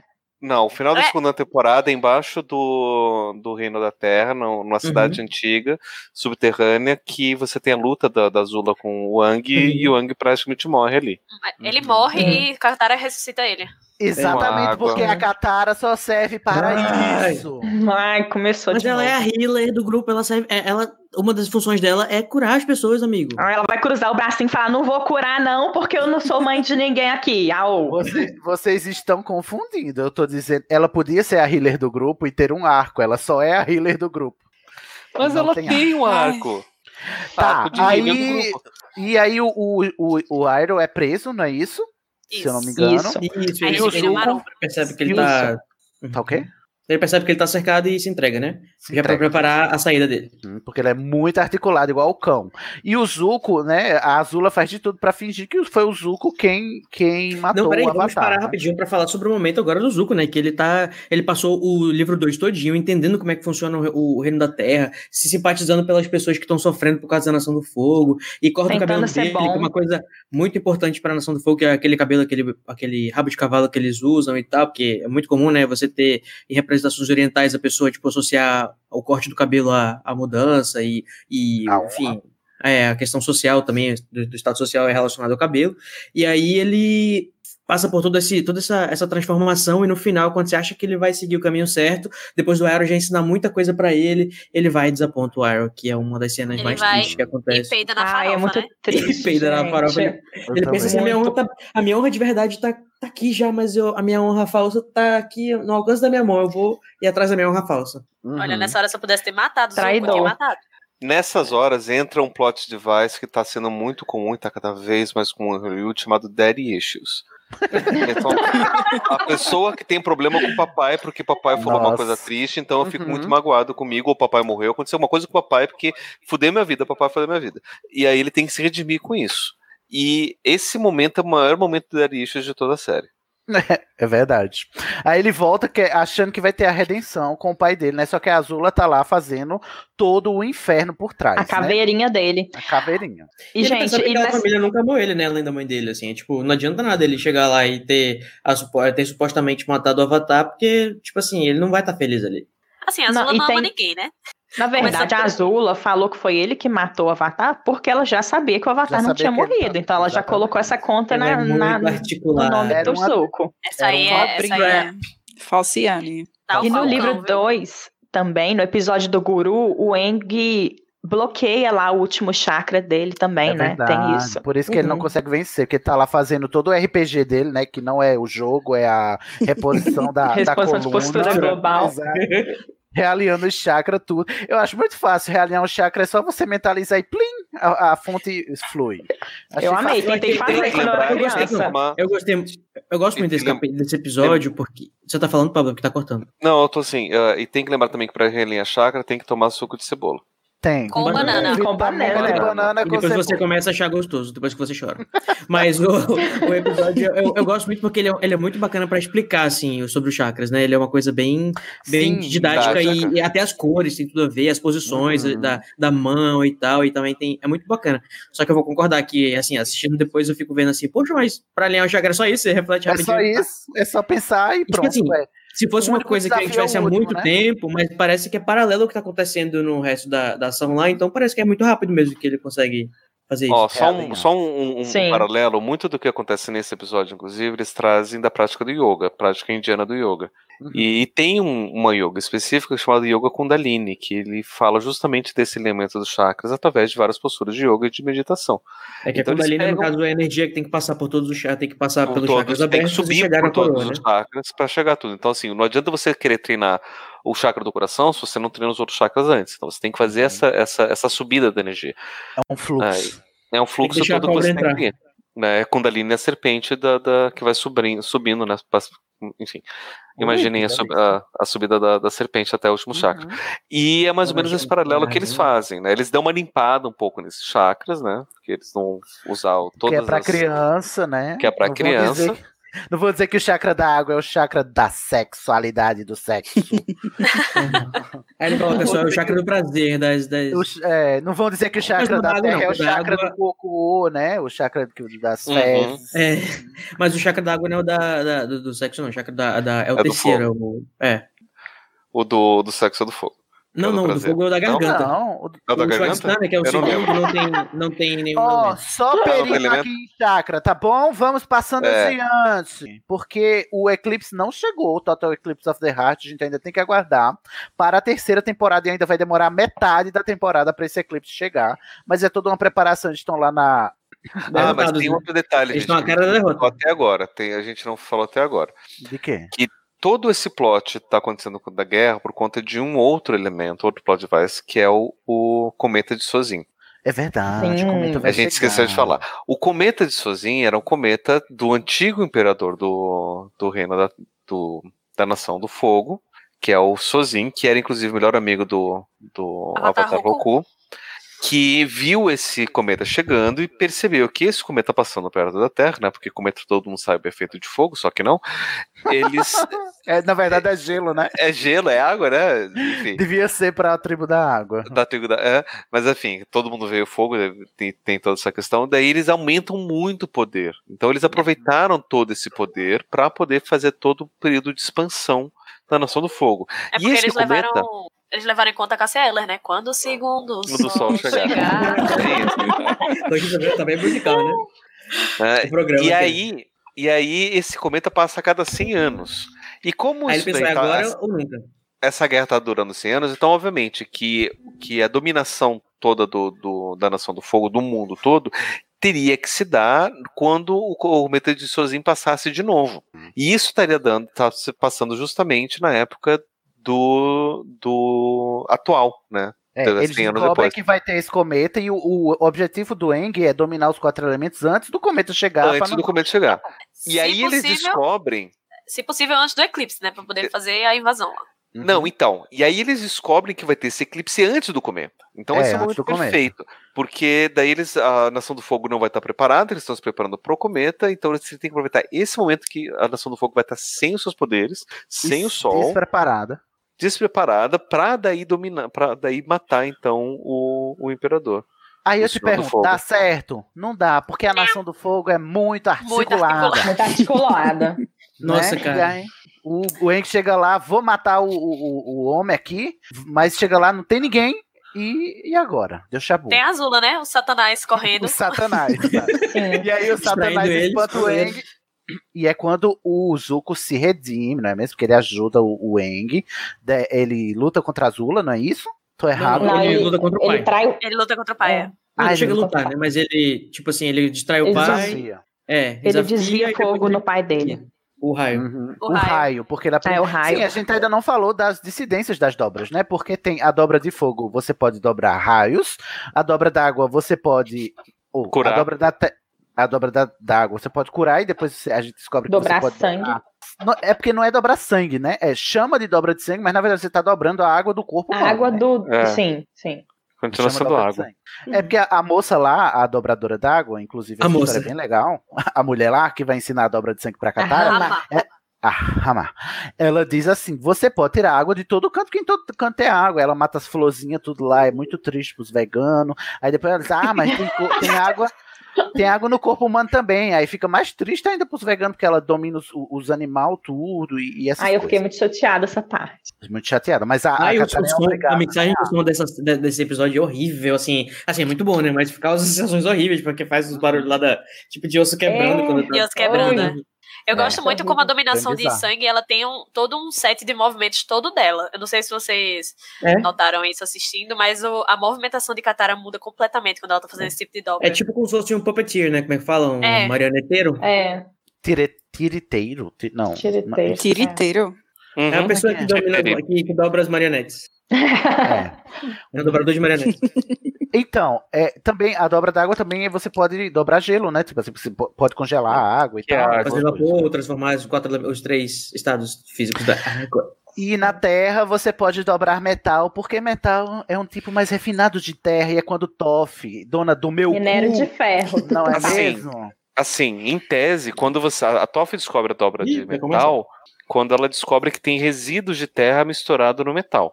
É ao mesmo tempo que o... Mas assim, o guru tá dizendo lá, ó, inclusive todos os elementos estão juntos, todos são uma coisa só, né? Muito boa essa vontade de paralama. O que não é um metal, senão a terra mais refinada? Aí a Toph tá lá, presa, e diz, ai, vai, se dobra, carai. Silêncio, Toph está descobrindo a dobra de metal. É. Mas o que eu gostaria que... Assim, o que é terra, né? Qual é o elemento químico que é terra? Senão os minerais. Então eu acho que... Assim, em tese, tudo bem que não é o que acontece na série. Mas todos os elementos que fossem relacionados à terra deveriam ser dobráveis por um dobrador de terra. Inclusive ouro, né? Sim. Qualquer... Tipo assim, não é que você achou terra dentro do metal. Porque o metal... É um mineral já é terra. Então, mas assim, em tese a dobra de terra é para você dobrar terra, ponto. Mas o que é terra? Tanto que eles depois expandem isso mais na frente com os dobradores de metal, que nem todos os metais são dobráveis pelos dobradores, principalmente os metais muito refinados, eu acho que eles chamam de platina lá, que eles usam, não dá para ser dobrado, porque não tem... Porque o nível de contaminação de sílica é mínimo. O que determina o que é terra e o que não é terra? É magia. É um quantidade de sílica, gente. É magia. É a quantidade de sílica. De silício, quantidade de silício. Por isso, gente, que o que eu trouxe para vocês, que toda a questão dos elementos tem a ver com a alquimia oriental. E na alquimia oriental, os elementos estão muito ligados à terra, fogo, água e ar, que são basicamente os estados de sólido, líquido, gasoso e plasma. Não tem a ver com a tabela periódica. O ocidental, no caso. É, o ocidental. E o oriental é ainda mais confuso ainda, é uma outra lógica completamente diferente. Então tudo que é sólido, em tese, a Toph poderia dobrar. Em tese, mas aí no jogo eles usam a terra mesmo, que é o que a gente usa de terra de chão de sílica, né? Que é o que usam, né, pra fazer areia, gente, fazer vidro. Aí ela dobra areia também, né? Os dobradores dobram areia. Tem dobradores de areia. Agora me explica aqui, vem cá, vocês estão falando de sílica aí, eu falo que parada é essa aí, me explica aí. Sílica é um elemento da tabela periódica. Silício é um elemento, né, que forma a sílica e é o maior componente, assim, quando a gente pega um solo comum assim, tem bastante silício, e quando a gente pega um metal também que não é muito refinado, ele tá, a maior contaminação dele é de silício. Então, é um dos elementos mais abundantes da superfície da Terra. Tipo, areia tem silício também. Dobra de terra é dobra de areia sílica. Areia sílica, basicamente. É. Vidro também é será que esses dobradores de terra conseguem dobrar vidro? Fica aí. Será que a pessoa consegue dobrar uma prótese de silicone? Será que... Ai. Ai, aplicações modernas para dobras. A gente sente, né, Nicole? A gente que traduz errado sente, né, Nicole? O cabelo dela tá cheio de vidro. Tá cheio de silício. Chama a Toph pra ela dobrar aqui o cabelo dela. Filma o buraco.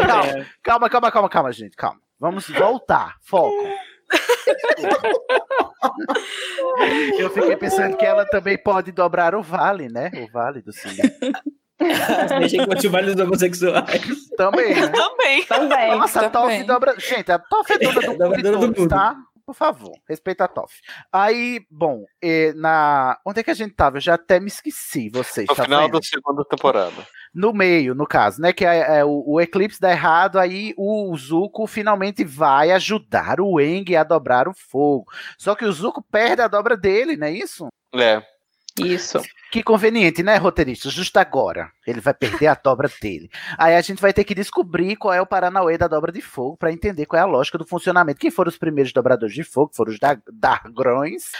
Só que dragões não existem porque a Nação do Fogo matou todos. Eu não entendo por que a Nação do Fogo matou os dragões, gente. Porque se você... caçam onça, caçam... Porque acha que... O ser humano é estúpido.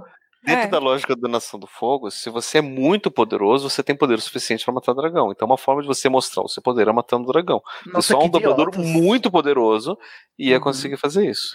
Porque, tipo assim, em tese, a lenda diz, né? Os dobradores de terra aprenderam lá com a estopeira, a dobra de água aprenderam lá com o Sandy Júnior, a dobra do ar aprenderam com os bisões, aí a dobra de fogo, e todo mundo venera essas coisas que das lendas, né? Mas a Nação do Fogo vai matar um negócio que em tese ensinou a eles a dobrar fogo. Ai, que povo uó!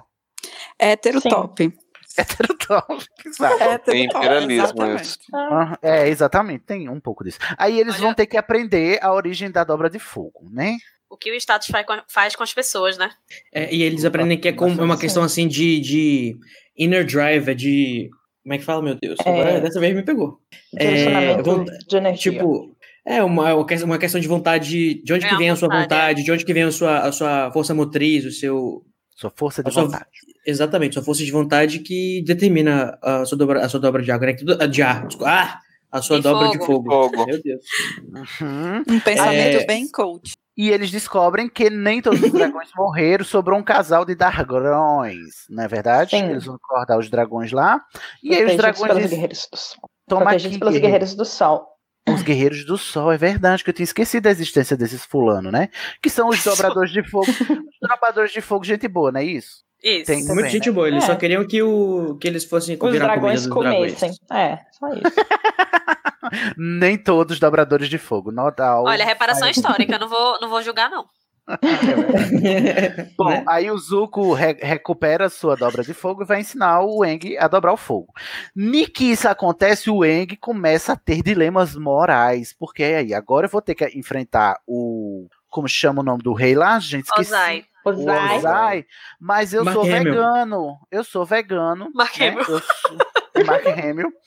Eu sou vegano, eu sou vegetariano, só como repolho, né? Não posso matar pessoas, porque eu não mato nem animais, vou matar seres humanos. O que é que eu faço? Aí todo mundo diz, não, mata sim. Tem que matar. Tem que matar mesmo. Senhor Ozai bom é senhor Ozai morto. Todo mundo falou com ele. Tá com pena, leva pra casa. Ressocializar. Ressocializar o quê? Aí eles, não quero. Aí ele tem que encontrar um jeito. O Aang agora tá nessa sua jornada, no finalzinho, assim, interna, de como é que eu vou fazer pra derrotar esse tirano sem precisar fazer uma coisa que eu não concordo, que é matar outro ser humano, não é mesmo? E ele vai fazer aquela jornada dele que eu acho maravilhoso, que ele começa a conversar com as vidas passadas dele. Sim. Ah, é muito bom. Pena que é curtinho, né? Eu queria que fosse mais longo. E aí todo mundo fala pra ele, não, Aang, vai lá, mata, vai ser top. Mata sim. Eu adoro que... Mata. Até a do ar falou. Aí ele vai falar com a Kyoshi, né? Peraí, um de cada vez, Carol. Não, é que ele vai falar com a Yang Chen, né? Ele fala, ela também era monge, ela vai me entender, ela mata mesmo, querida. Mata sim. Eu mataria de boa. Aí ele vai falar com o Kyoshi. Tem que tomar atitude. Aí ela fala pra ele se banhar no sangue dos inimigos, e ele fala, eu sabia que eu não deveria ter perguntado pra Kyoshi. Eu amo a Kyoshi. Eu gosto porque antes disso o Zuko fala, eu acho que você deveria mostrar fotos dele criança, e aí vocês vão se reconectar, e talvez ele não seja tão mal. E aí eles perguntam, aí ele pergunta, sério? Ele, não! O humor dessa série é maravilhoso, gente. É muito legal esse final, porque o Aang, ele tem que renunciar ao conselho de todo um milênio de avatares antes dele, de todas as suas encarnações, que estão dizendo pra ele matar, sim, porque não tem outro jeito. Mas o Aang encontra outro jeito. Mas olha só. Avatar em si é muito sobre essa luta, né, entre o antigo e o novo. O próprio Aang é muito um sinal disso, né, de que as coisas não são como eram há 100 anos atrás. E não precisa, né, continuar sendo. Ele é essa figura que tem 100 anos atrás e hoje, né? É a série toda ele lutando contra... Não lutando, mas aprendendo que as coisas mudam e não necessariamente é uma coisa ruim. Exatamente. Exatamente. Como no quadrinho... Vai lá. No quadrinho tem uma cena que eu acho que ficou muito memorável, assim, das coisas que eu li nos quadrinhos, que ele vai comemorar o festival da Avatar Yang Chen. Isso, e aí as pessoas começam a mudar as tradições e tal, porque não tem as coisas que eles precisam, né, tipo, não existe mais dobra de ar no mundo, praticamente, e são várias pessoas que, ele, tipo assim, ele tem uma dificuldade muito grande de abraçar e perder, e tipo assim, abrir mão da tradição do povo dele, que ele queria preservar 100%, sem conseguir fazer as mudanças que fossem necessárias. Sendo que ele nem lembrava, né, por que cada parte do ritual acontecia. E é até a Toph que questiona isso, tipo, por que você tá fazendo isso? Você não sabe nem por quê. Sim. Ai, Toph, rainha, por favor, respeita a Toph. Mas aí me lembra aí, como é que ele... Qual é a solução que ele encontra? Como é que ele encontra a solução pra enfrentar a melhor solução. Senhor Ozai? Ele tá dormindo e ele é levado... por uma força, assim, que ninguém conhece, ele sonâmbulo, entra no Deus mar e encontra uma tartaruga. Uma ilha. Ele vai pra uma ilha, né? A priori. A ilha de Lost. Aí daí a gente descobre que é uma tartaruga-leão. E a outra coisa que a gente não comentou até agora é que a grande maioria dos animais, com exceção de dois, são híbridos de outros animais que a gente conhece. Uhum. Sim. O único animal que não é são os dragões, que daí não é híbrido, e o urso. Dragão do urso é. O urso do rei do terra, né? Ele é um animal exótico justamente porque ele não é híbrido. Tanto que eles todos estranham, né? Não é um urso ornitorrinco, não é um urso. Não é um urso macaco, não é um urso coelho, não. É só um urso. É só urso. Mas tenho certeza que é só um urso. É só um urso. Ai. E aí você tem então as tartarugas-leões, que são esses seres híbridos também, que são gigantes e supostamente são os seres mais antigos do planeta. Será que a gente vai aprender mais sobre eles, Pablo, algum dia? A gente vai aprender depois na Lenda de Cora, tem toda uma outra história que vai aprofundar bastante sobre as tartarugas-leões. Mas ele vai nessa origem aí, e as tartarugas-leões ensinam ele um jeito assim, ó, tem um jeito aqui de você dar um jeito. Porque assim... energia... a tartaruga-leão vai mostrar pra gente, que daí depois vai ser aprofundada mais na frente na Cora, que as dobras não são vindas dos animais, elas vêm da dobra de você dobrar energia, todos os elementos são energia. É a quinta dobra, a dobra de coração. Coração. Vai ao planeta. E aí a tartaruga-leão ensina pro Ang como é que faz isso. E aí ele vai lá e chega aqui. Vou te parar! Aí ele tira a dobra de fogo do Ozai e sem a dobra ele fica incapacitado. E a gente salva o dia. Mas enfim, quando terminou Avatar, eu li uns debates assim meio controversos sobre a solução que o Aang dá para vencer o conflito, que é tirar, né, a dobra do Ozai. Vocês percebem alguma problemática nisso? Porque eu confesso que eu não vejo problema. Assim, comparando as opções, que é a morte, eu achei que foi bem de boa. Considerando que pra fascista soco na cara é pouco, eu acho que... Minha gente, seria um paralelo disso com o beijo do dementador, que a pessoa perde a, sei lá, como se fosse a sensação, não sei. Não, eu acho que ela só tá na presença do dementador, assim, mas acho que ela não chega a ser um beijo, né? Tipo, ela fica assim mais mole e tal. Eu não sei se é pra sempre ou se era naquela hora, porque o Ozai tinha acabado de perder ele só a dobra dele. Né? Mas ele ficou meio lesinho, sim. Ele ficou meio lesinho, assim, na hora. Mas ele tinha acabado de brigar com o Avatar, né? Tipo... ele tava tudo fodido. E o dia que você perder a sua dobra, eu quero ver você ficar feliz também, né? Isso é abordado depois na HQ, o quão tirar a dobra de uma pessoa, mesmo sendo comparado com a morte, sendo de boas, como aquilo é uma perda de identidade. Né? É agressivo. Ainda mais pra nação do fogo, né? Que é uma nação super agressiva que pauta o poder deles em relação ao seu elemento de dominação. Então, eu acho que o pessoal do fogo nunca seguiria uma pessoa que não fosse... dobrador. Nunca. O próprio Ozai fala que seria uma vergonha ter um príncipe do fogo que não fosse dobrador. Que é quando ele fala que ele achava que Zuko não era dobrador. Tanto é que, tipo assim, tudo pra nação do fogo é fogo, né? Tipo, a roupa deles é fogo. Não sei o que, as expressões que eles usam é sobre fogo. A comida, não sei o que, é fogo. O palácio dele é aquela sala do trono dele lá, que deve ser quentíssima. É só fogo. Eles são os Targaryen do... Eles ficam 80% do tempo falando de fogo e os outros 20% eles ficam torcendo pra alguém falar de fogo, pra eles poderem falar também. Assim, e é por isso que eu queria muito outro livro de Avatar, um livro 4, porque como as coisas ficaram depois da guerra, que é ali onde o bicho pega, só é abordado nas histórias em quadrinhos. Mas muito bem, inclusive, eu vou te falar, podia realmente tirar desenho. Mas nossa, não chega os quadrinhos geral, são maravilhosos, sério. Cada história é um arco maravilhoso. Vamos rezar para que a série live action faça muito sucesso e daí eles tenham que adaptar os quadrinhos. Eu tô esperando fazer muito novas temporadas. Não quero ninguém torcendo contra, hein? Gente, só para encerrar aqui a discussão sobre a punição do Ozai, porque para os efeitos é como você castigar uma pessoa com castigo corporal, né? Ou tirando um membro, decepando um membro e tal. Talvez seja isso o paralelo que seja problemático, né? De novo, nesse sentido eu concordo. Porém, a gente tem que lembrar que pra fascista... Sim, concordo. Tem... E tipo, qual seria a alternativa, entendeu? Você não pode... Como é que você vai prender ele? É socializar. Não, tipo, como é que você ia prender ele, tipo... Não tem, dobra, entendeu? Porque teria que ser construído uma prisão. Eu acho que o Aang, ele tomou a atitude ali que ele conseguia tomar diante da circunstância, hora, né? É. Não foi, se ele pudesse ter pensado... Até porque o Aang tinha 12 anos, né? Então, se ele pudesse ter pensado mais, talvez ele tivesse planejado um jeito de prender o Ozai sem precisar tirar a sua dobra. Uhum. Mas alguém aqui acha que o Aang deveria ter matado mesmo? Alguém aqui acha que o Aang tinha que ter matado mesmo? Não, assim, gente, ó, eu fico pensando na seguinte questão. Matar, eu acho que é um passo de... roteiro bem estranho. Mas pensando o seguinte, eu sou um cara que eu sou antipunitivista. Né? Não acho que punir vai resolver bosta nenhuma pra ninguém, nunca na história da humanidade, punição serviu pra alguma coisa. E daí se vamos punir o Rei do Fogo, você não tá fazendo isso pra punir, você tá fazendo isso pra parar o avanço de um líder fascista de dominação e destruição do mundo. Então assim, se eu tô vendo um cara que tá vindo na minha direção, ele tá com uma arma, ele tá matando todo mundo com aquela arma, eu vou tirar a arma dele, você não vai mais brincar. E aí, tipo, não, você é minha arma, minha identidade, fala, seu cu, gente, porque você tá matando pessoas. Você não tem o cu e rode. Você não tem mais responsabilidade pra poder usar isso decentemente com as outras pessoas. Não sabe brincar, né, você vai perder o brinquedo. Então, eu acho que a lógica do Aang não foi nem uma lógica punitivista, foi uma lógica do tipo, vamos parar com toda a matança. E assim, se a pessoa ainda insistisse, não ainda assim, eu vou matar, sabe? E aí, então, assim, você parar esse avanço, uma pessoa avançando matar todo mundo, deixar que essa uma pessoa mate todo mundo. A grande questão é o que fazer com um genocida, né?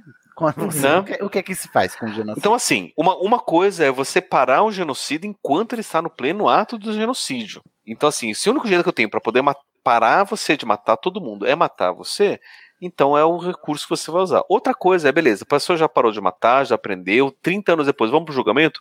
Então vamos condená-la à prisão perpétua, vamos condená-la a qualquer outra coisa? É inútil isso, não serve pra bosta nenhuma, punição não serve pra nada. Porque o mal já foi feito, né? O mal já foi feito, não vai corrigir bosta nenhuma, não vai resolver, corrigir, não vai fazer nada, só vai perpetuar o ciclo de destruição e sofrimento que já foi feito. Então eu acho que a gente tem que pensar dessas duas formas. O que o Aang fez naquele momento não foi uma punição. Foi só usando uma ferramenta que ele tinha. Como é? Damage control. Redução de danos. Nesse momento foi pura redução de danos. Foi o que ele conseguiu encontrar pra conseguir dar conta do mal maior. Meus olhos estão revirando neste momento. Ok. Vamos para o próximo bloco e último.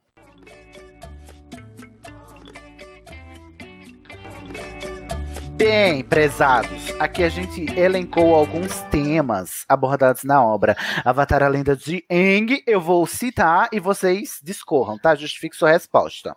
Ok. Honra. Bate-bola. Honra, pra mim, é um dos temas que, pessoalmente, eu acho... Eu realmente não consigo entender que bosta é essa de honra. Vou defender a honra, tá? Mas quem tá defendendo?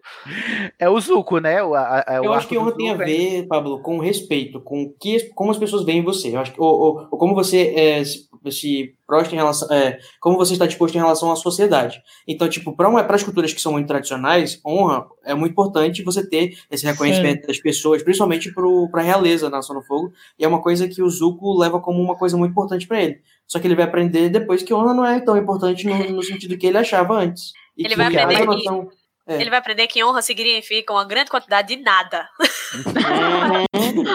Uma grande quantidade de coisas. Eu entendo o que o Pablo quer dizer, porque a gente, enquanto cultura, a gente não tem muito isso, tipo, da honra, né? Assim, mas assim, claro que eu fico... masculinidade tóxica é toda voltada em torno de honra. Exatamente. Sim, mas é por isso que eu não vejo sentido nisso, pessoalmente. Mas eu entendo como toda desconstrução desse tipo de personagem tem que passar por essa discussão desse tipo de coisa. Não, mas, enfim. Mas vocês são tipo aquele pessoal que zoa o Zuko na Ilha Ember, que é onde ele fica perguntando: alguém viu minha honra? Onde tá minha honra? E no final ele morre falando: honra!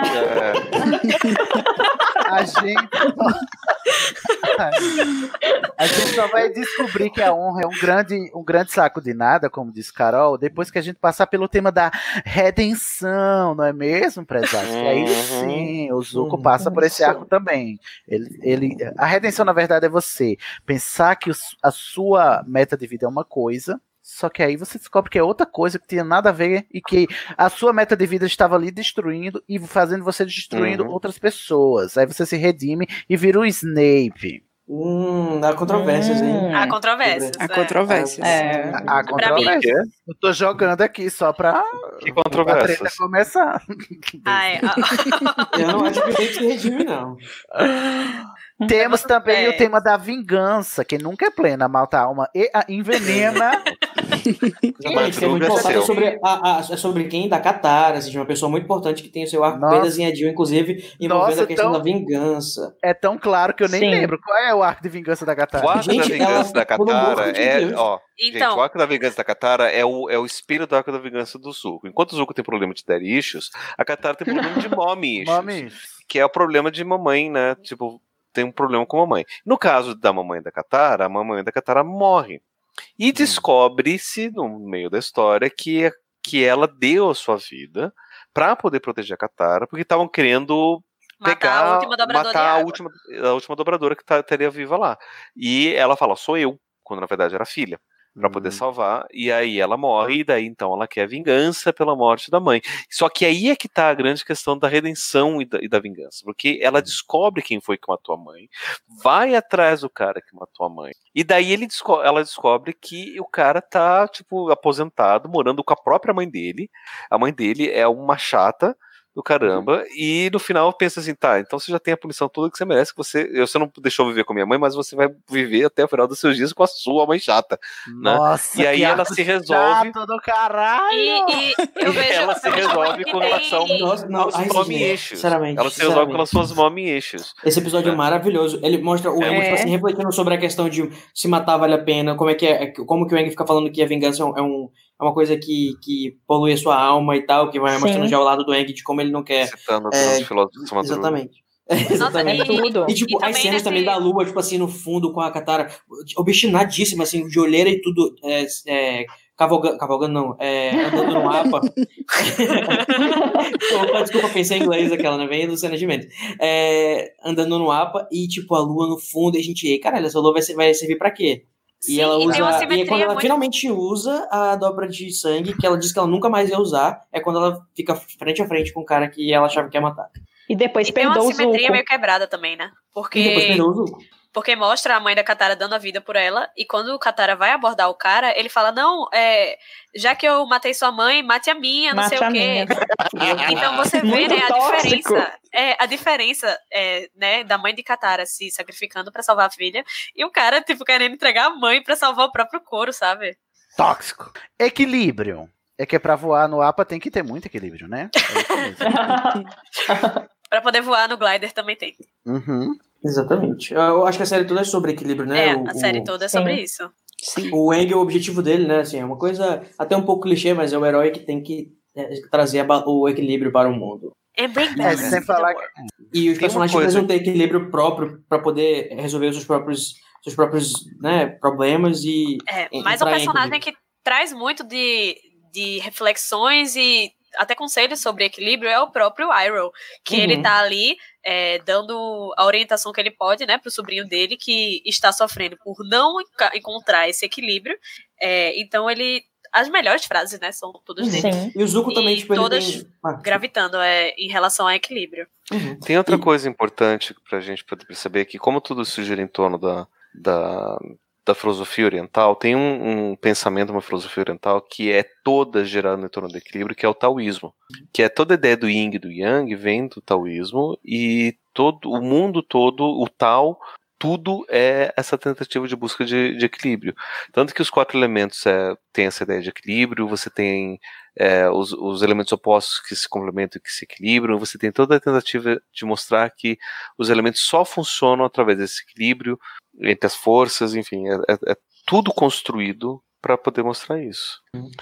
Próximo tema, complexo de Peter Pan. Você quer crescer? @ Não, obrigado. O que dizer, né, Dieng? Eu tava vendo uma discussão um tempo atrás sobre uma questão que é muito comum com protagonistas de séries infantis, ou tipo Harry Potter, Avatar e tal, que você tem um personagem, né, que geralmente são crianças, mas que eles têm muita responsabilidade, eles são os escolhidos pra resolver alguma coisa, e ele sofre muito com essa questão de, tipo, ele não pode ser uma criança normal, porque ele tem que assumir a responsabilidade de uma pessoa adulta, tomar decisões que vão impactar a vida de outras pessoas. Eu acho muito legal como que é trabalhado isso no Aang, porque ele assim, muito diferente do filme, né, aquela porcaria, o Aang, ele é uma criança e ele consegue ser criança durante toda a trajetória dele, tipo, não é só na primeira temporada, entendeu? Tipo, não é mostrado como ser criança uma coisa que ele tem que melhorar, ou que ele tem que parar de fazer, de ser assim, ele continua mantendo isso até o final. Inclusive na terceira temporada, até para poder complementar um pouco da sanguinidade do Sidney, ele se matricula numa escola, porque, né, ele usa uma roupa de escolar, né, um uniforme escolar, se matricula numa escola, e ele faz tanta zoeira naquela escola que chamou os pais do Hang. Ai, gosto de lembrar que é o sol que é a Katara de Papá. Então, Mrs. e Mrs. Fire. Do Hang ali. O nome é o melhor, o nome dos dois. Katara com barrigão, parecendo lombriga. É. Ai, gostei desse episódio agora que eu lembrei, obrigado. Temos o tema da orfandade, né? São todos órfãos, quer dizer... são órfãos, né? De certa forma, são. O Zuko é meio que um órfão, a Katara e o... O Zuko é órfão, ele perdeu a mãe, inclusive a mãe se matou por ele, né? Então, e de pai também, né? Praticamente. Então.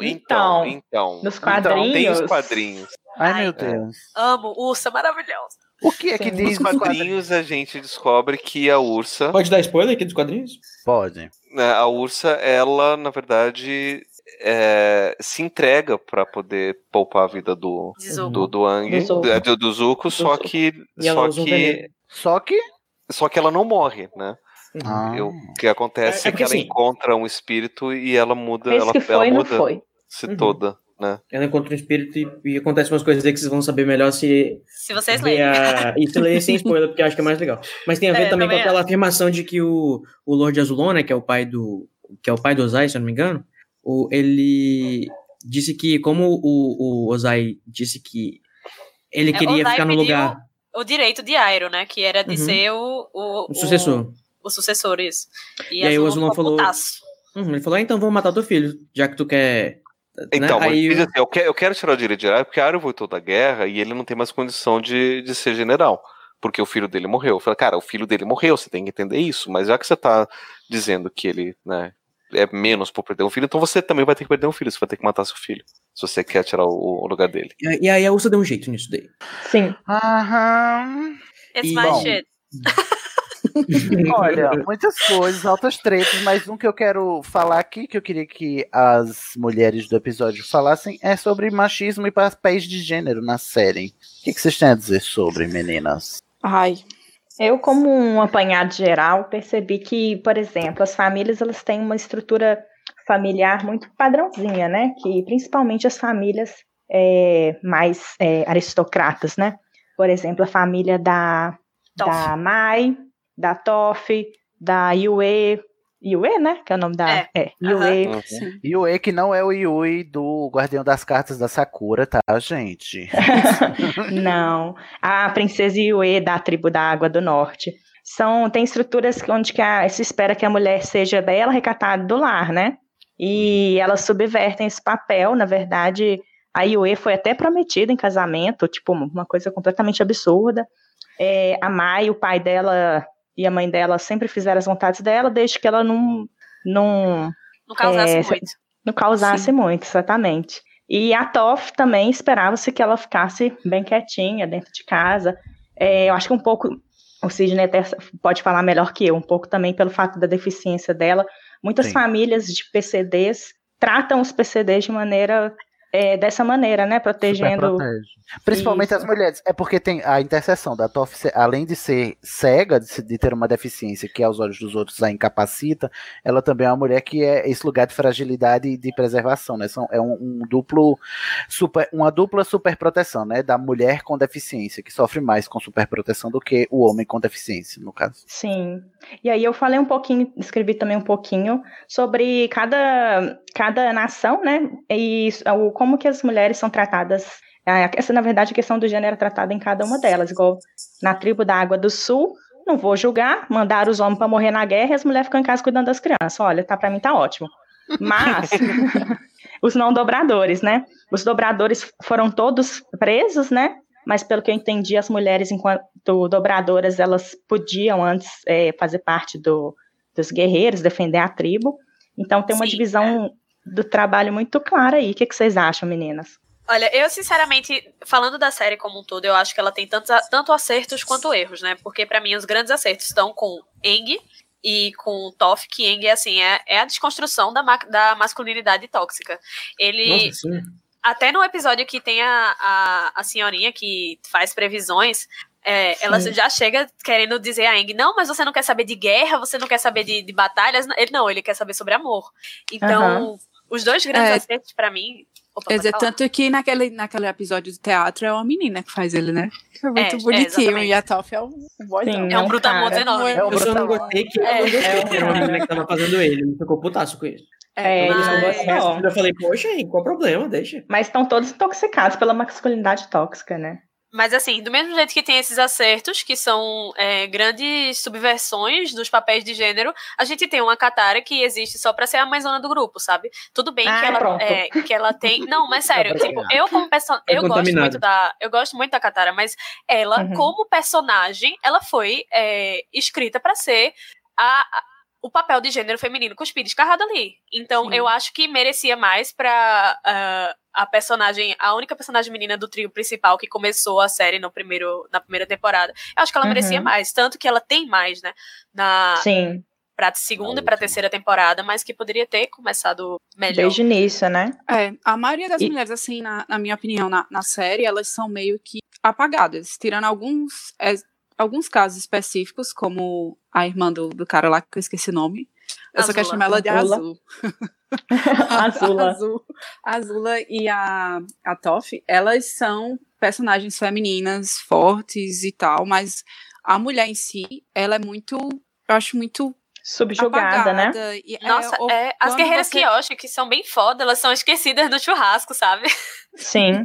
No Reino da Terra, todas as forças formais militares são compostas por homens. E aí, por exemplo, quando tem o episódio da Broca, o general lá manda uma equipe especial, uma equipe de elite para combater o pessoal que tá tentando invadir os muros de Bacincê, e a Ty-Lee e a May, tipo, derrubam eles em 3 segundos aproximadamente. E não tinha nenhum homem não tinha nenhuma mulher entre essas pessoas. E parando pra pensar que é um mundo que já deve ter tido avatares. Aliás, tinha, né? Com certeza, avatares mulheres de todas as tribos, todos os povos. E, tipo, eles devem imaginar que como avatar essa figura, famosa e tal, e inspiradora, que, né, várias mulheres se inspirariam nas avatares que passaram, pelo menos, né? Sim. E por incrível que pareça, na Nação do Fogo é o lugar onde tem, assim, o maior... equidade, assim, vamos dizer, porque tem mulheres no exército, tem mulheres com papéis sociais, e tanto que a Azula tem um papel muito importante, né, um papel de destaque, independente do gênero dela, e eu acho que, assim, o que permitiu que ela chegasse onde que ela chegou foi que ela teve as mesmas oportunidades que o Zuko, né, assim, ela não teve uma educação diferenciada só porque ela era mulher. Ela sempre foi incentivada a buscar, né, a sucessão do trono. Só que ela foi para uma escola que era a Academia Real de Dobra de Fogo para Meninas. Sim, mas assim, ainda teve acesso à educação, né? Sim, com certeza. E parecia ser muito boa, né? Tipo, todas as 3 Ozai's Angels lá eram muito boas e muito... Nossa, sim, muito o próprio Ozai esfrega na cara de Zuko que ela tinha dominado 14 formas antes dele, sendo que ele é mais velho. E... Mas eu queria perguntar pra vocês... Eu falo da academia porque aparece muito no livro da Kyoshi depois e eu quero enaltecer esse livro maravilhoso. Caso você nunca tenha ouvido falar. Eu queria perguntar às mulheres, porque para além do contexto no qual a história se inscreve, né? Que é esse contexto... entre aspas, meio medieval, assim, é uma idade meio sem tecnologia e tal, e por isso eles escrevem o contexto como machista, né? Mas, para além disso, as personagens principais, tem muita personagem principal mulher de destaque. Vocês concordam ou vocês discordam? Sim, apesar de tudo, tem muitas, né? A Avatar Kyoshi mesmo, a Azula, a Katara, a Toph, as meninas ajudaram, eu sempre esqueço, a Maia, a Thalia, a Suki. É um trio de mulheres, assim, eu gosto muito de perceber como as personagens femininas protagonistas, ou pelo menos coadjuvantes, né, porque o protagonista é o Aang e a sua trupe, elas também têm agência tanto quanto os homens, né, inclusive alguns homens são bem apagados, né, aquele primeiro general que morreu na primeira temporada, o pai do Sokka e da Katara também é apagado, apesar dele ser um general, né, do exército lá da tribo dele e tal. Eu percebo que as mulheres que protagonizam, assim, que tem papéis de relevância na série, elas são bem... elas têm agência própria, né? E vão... A não ser a Katara. Ai, pronto. Agora sim, você está dizendo que a pessoa não pode escolher ser mãe? É isso mesmo? Que ser mãe tira a agência da mulher? Eu tô dizendo que a pessoa pode escolher ser mãe. Cadê tua voz, bonito? Desde que lhe seja dada a escolha, não é mesmo? Mas ela teve... Uhum. Escolheu ficar do lado do Hung, era. Isso, o nome da escolha dela foi Roteiro. Amigo, mas todos os personagens na realidade não existem, eles foram escolhidos pelo roteirista, tudo que eles fazem não é o livre-arbítrio deles. Vocês estão bravos comigo porque eu estou tocando no cristal lapidado de vocês, eu entendo, tá bom? Eu estou botando uma redoma de proteção por toda essa hostilidade que eu estou atraindo, que eu sei que eu estou atraindo. Bom, para finalizar aqui, gente, vamos para um apanhado final sobre os personagens e aquilo que é de prática é a gente selecionar eles para as casas de Hogwarts, como a gente tem feito até hoje.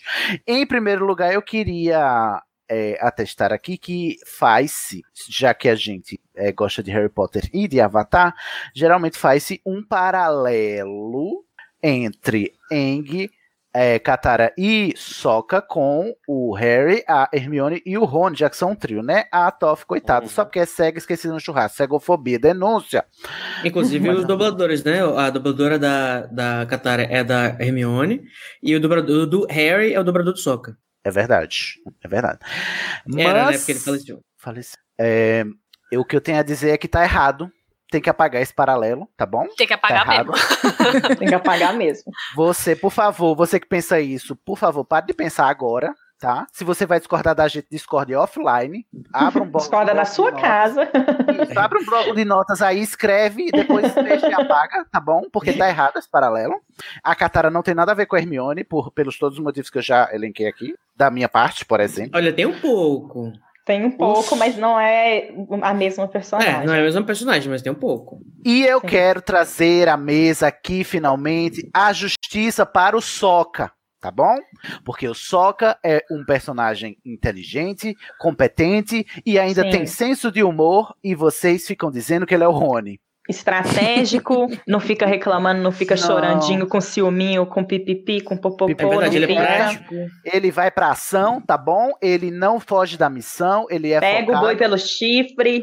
Ele não tem dobra e ele mesmo assim vai com os dobradores, tá bom? Não importa que ele não dobra nada, ele vai lá e não quer nem saber. Eu sou um dobrador com orgulho. Ele é dobrador de bumerangue. Ele vai estudar, né? Quando ele é bumerangue. O bumerangue é dobradinho. Ele vai estudar, vai se aperfeiçoar. Sim, ele tem altas ideias, é estrategista, do grego estratégia, do latim. É o líder do grupo, né? Na minha opinião, é ele o líder do grupo. Eu também acho, é o líder estratégico do grupo. Olha, uma coisa que o Rony jamais seria. Jamais seria. Eu quero dizer que, porque eu também fazia esse paralelo, depois que eu assisti, eu digo, tá tudo errado, gente. O Sokka não tem nada a ver com o Rony, a Katara não tem nada a ver com a Hermione, e o Aang só tem a ver com o Harry o fato deles serem predestinados, né? Eles são bons de voo. Eu acho que os três são meio que líderes do grupo em alguma instância, sabe? Tipo, Sokka nesse lado bem estratégico, né? Katara sempre no sentido de... Responsabilidade. De responsabilidade. E Aang quando se tratam de coisas que precisam de... Coração. Sensibilidade. E de como é, mediação de conflitos, sabe? Uhum. Coisas espirituais. Coisas espirituais. Né,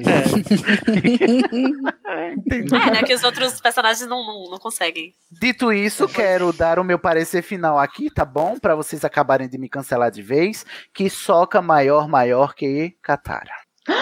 Vamos com calma, porque ele ainda é bem machista no começo, então... Sim. Exatamente. Eu tenho muitos problemas com ele em relação a isso. Exatamente.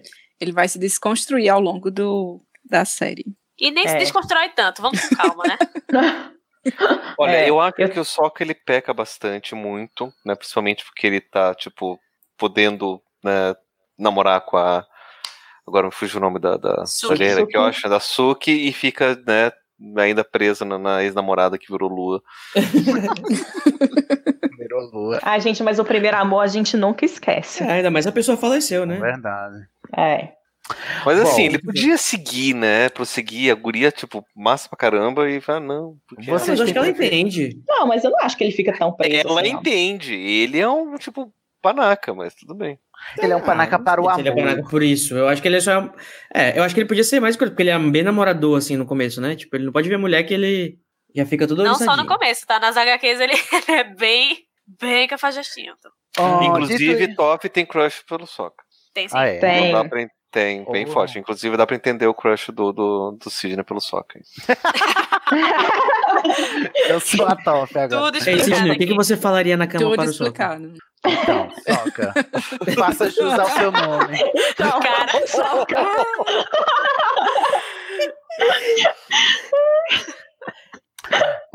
Bora selecionar, gente? Só puxar pra selecionar aqui. Bora. O Eng vai pra que casa? Lufa-Lufa. Sim. Amado, Lufa-Lufa. Sim, lealdade, amizade. Lufaníssimo. Gosto de conflito. Fafiche. Gosto de... Onde vegano. Muito bom. Muito fafiche. Lufana é vegano, agora não tô sabendo. Lufana é lariteiro, né? Como eu tinha pra frente. Eu pensei que era a Luna que era vegana. Eu acho que o Eng tem um pouco de corvinal, talvez, por causa da questão do elemento ar, né? Mas eu acho que olha, ele é das quatro casas, né? Já mas a gente vai ter que decidir. É verdade. A gente vai ter que decidir o que é. Ele seria um pata-chapéu. Né? Porque corvinal Eng... tipo, tem a ver com a questão de ter a mente aberta e que prezar pela liberdade. Isso o Eng tem também. O Eng é. Ele consegue pensar fora da caixinha, né? Ele consegue ter outros pensamentos. A solução do final da série que ele encontrou é muito corvinal. De pensar numa estratégia que ninguém conseguiu pensar, concordo. De pensar... Então, mas não foi ele que pensou, né? Mostraram a ele. Mas por quê? Não foi ele que fez assim, eu vou tirar... Mas tinha que interpretar. Mas, justamente, mas ele porque ele não estava aceitando. Ele não estava aceitando as coisas do jeito que estavam sendo dadas para ele. A resposta óbvia, ele não estava aceitando. Ele queria alguma coisa diferente. Ele foi e encontrou uma coisa diferente. Mas eu acho que no balanço final ele ainda fica na lufa-lufa. Ele fica na lufa-lufa. Ele pode ser um empata-chapéu. Você vai pra qual? Você vota em qual, Pablo? Eu vou na Lufa-Lufa também, com ascendente em Corvinal. E você, Yara? Ele é Lufa, não. Lufa-Lufa. Lufa-Lufa. Então, Eng foi para Lufa-Lufa. Katara agora. Agora a McGonagall vai colocar o chapéu em cima da Katara. Eu acho que ela vai direto pra Grifinória. Eu também acho. Por isso sem pestanejar. Ai, não sei. Eu também acho ela Grifinória. Ela tem um pouco de Sonserina também, mas ela também só faz do elemento. Vive dando PT. Não acho que ela tem um de Sonserina. Grifinória também dá PT. Nada de Sonserina ela tem. Nada. Eu não acho não. Sonserina não. É porque não. É mais pelo elemento mesmo, né? Pela questão da sensibilidade, da adaptabilidade. Eu fico... Todo o plot da vingança da Katara, esse lado emotivo muito carregado, é próprio de Sonserina, essa questão da determinação, né, dos objetivos, da busca pelo que é correto. Ela se prestar a roubar o pergaminho só para atingir o objetivo dela. Uhum. Então temos 2 votos para Sonserina, Cody. Ela trama um negócio também para fazer o último golpe da Toph, né? Isso. Eu acho que o Cody responde a pergunta. Que eu não escutei a pergunta direito, amigo. Então sei de novo. Você volta pra quê? Eu ainda vou de Grifinória. Yara, você? Ai, acho que eu vou de Grifinória. Empatado. Mariana. Pensativa. Eu vou de Grifinória. 3-2 pra Grifinória. Eu não vou empatar, não. Eu acho que ela não tem Sonserina, não. Ela vai para Grifinória. O Sokka. Corvinal. E aí? Corvinal. Eu acho ele corvino. Só que ele tem uma inteligência. Ele tem uma inteligência prática que é pouco corvino, né? Que é mais grifinório do que corvino. Ele é uma mistura de grifinório e corvinal. Ele aprende a ser corvinal com o tempo. Né? Quase como se fosse o potencial dele lá. Porque quando ele tem lufa-lufa também um pouco, né? Quando ele tem as aulas de espada, ele vai aprender a ser corvinal. Daí, eventualmente, depois dessas aulas, ele acaba se comportando muito mais como corvinal. Mas antes disso, eu acho que ele tá bem lufa-lufa. Eu acho que ele tá no mesmo campo do Harry. Do Harry, não, do Eng. No mesmo então, problema ali da... Veredicto.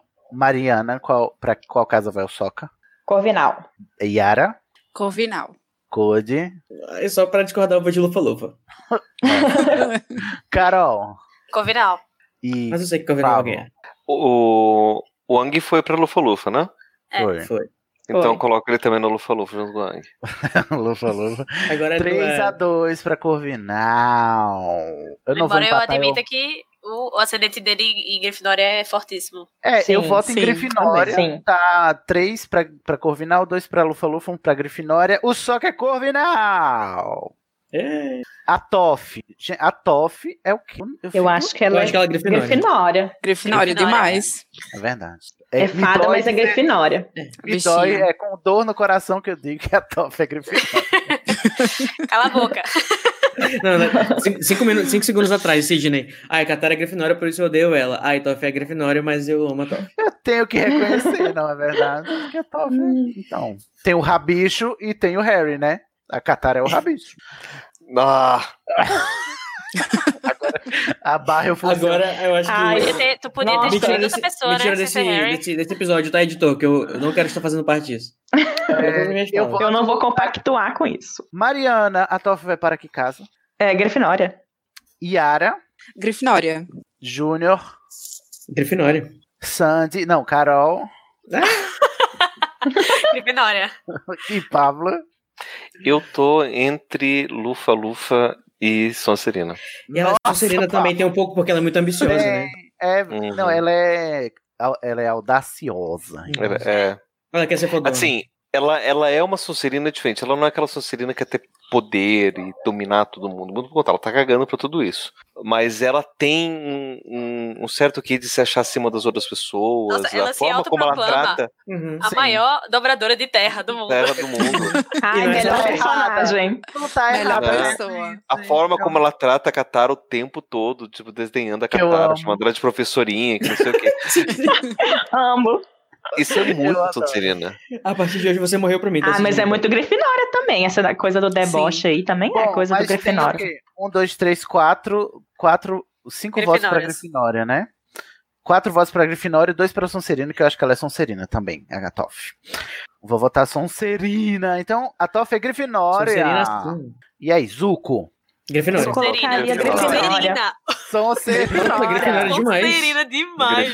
Gente, deixa eu falar. Por que eu não acho que é Sonserina? Porque eu acho que essa questão do orgulho, da ambição que a Sonserina tem, o Zuko não é próprio dele mesmo. Não. É uma coisa que ele... Uma máscara que ele vestiu durante um tempo que ele estava querendo provar alguma coisa para alguém. No fundo do coração dele, ele é mais Grifinória do que Sonserina. Nossa, Sonserina, mas aquela melancolia dele é muito sad boy Sonserina. Muito. Aí eu vou passar o dia aqui olhando para o lago, porque eu tô tão triste. Meu pai não me ama. Ai, é muito Sonserina. Tá bom, eu acho que ele é um Grifinória com Sonserina, mas eu não acho que ele vai pra Grifinória porque ele é muito impetuoso, ele fala a primeira coisa que vem na cabeça dele, ele vai direto pra ação, ele não quer saber, ele não é calculista. Exatamente, ele não é calculista. O tio dele começa a falar coisas que tem razão pra ele, ele tipo, tá cagando pra razão. Sim. Ele não se importa com o sentimento das pessoas. Vamos votar então. Pablo, você vota em que caso? Zuko vai pra Grifinória. Carol. Sonserina. E Júnior? Grifinória com shades de sad boy da Sonserina. Então, 2-1. 2 Grifinória, 1 Sonserina. Meu foi meio. Grifinória. 3 pra Grifinória. Mariana. Grifinória. 4 pra Grifinória. Eu voto em Sonserina, mas Grifinória ganhou. O Zuko foi para a Grifinória. Vai estudar com a Katara e com a Toff. Vocês vão privar ele de ficar olhando o lago de baixo. Imagina. Ele tem cara de quem conversa com a Lula Gigante. Ele tem muito cara de quem conversa com a Lula Gigante. Através da janelinha lá da masmorra da Sonserina. Ai, Lula, porque tá tão difícil o meu dia. Minhas cicatrizes não querem se curar. Iroh, o tio do Zuko. Ah, acho que ele é bem lufa-lufa. Sim, não sei. É lufaninho mesmo, né? Bem de lufa-lufa e um pouco de Corvinal também, talvez. Muito lufano, sim. Porque ele cria por causa da sabedoria, né? Criativa. É. Só isso? Então vamos à votação. Pablo. Eu tô nessa posição também, eu tô entre... Se for pra escolher um, eu iria mais pela Corvinal. Certo. Carol? Lufa-Lufa. Júnior? Eu acho que é Lufa-Lufa porque ele é mais coração do que cabeça. Yara? Lufa-Lufa. Minha gente, ele ama comer. É verdade. Gente, ele tá certeza. Mariana? Lufa-lufa. Então o Iroh foi para a Lufa-Lufa. Olha, foi inusitado, viu? Ele vai ser professor Azula vai expulsa, né? Não vai pra Hogwarts. Não. Mas se ela fosse, ela não ia pra nenhum lugar. O Chapéu Mau ia tocar a cabeça dela e ia falar... Sonserina! Azula foi expulsa antes mesmo de entrar no castelo. Eu acho que entre a... O Expresso. Entre Londres e Hogwarts, ela foi expulsa ali. Não, ela fez algo terrivelmente horrível com a Lula Gigante. Com a Lula Gigante. Ai, que ó. Sonserina Azula. Pra que o Jet? Quem é Jet? Ai, quem trouxe o Jet? Saco. Ele é não dobrador. Ele, não, mas bem que o não é bruxo. O soca também. Ele é trouxa. Ai, eu não quero ele. Tira ele da minha escola. Não quero ele da minha escola. Tira ele daqui. Ah, ele é novo Field. É. Chega, gente, os que importam já foram. Chega de seleção, tá bom? Não, bora selecionar a Suki. E o Gumi também. O que, gente? Vocês vão, ela vai, eu não sei. Não sou capaz de opinar. Voltem aí. Eu acho que ela é um pouco lufana e um pouco grifinória. Eu acho que ela é mais grifinória. Ela é muito grifinória. Ela quer colocar o Sokka no lugar dele quando ela encontra, assim. Mostrar pra esse macho escroto como é que é. Ah, mas isso daí todo mundo deve fazer. Independente de casa, isso daí é feminino de todos os casos. Errada não tá. Então a Suki foi pra Grifinória, confere? Sim. Mais algum personagem que vocês querem mencionar e selecionar?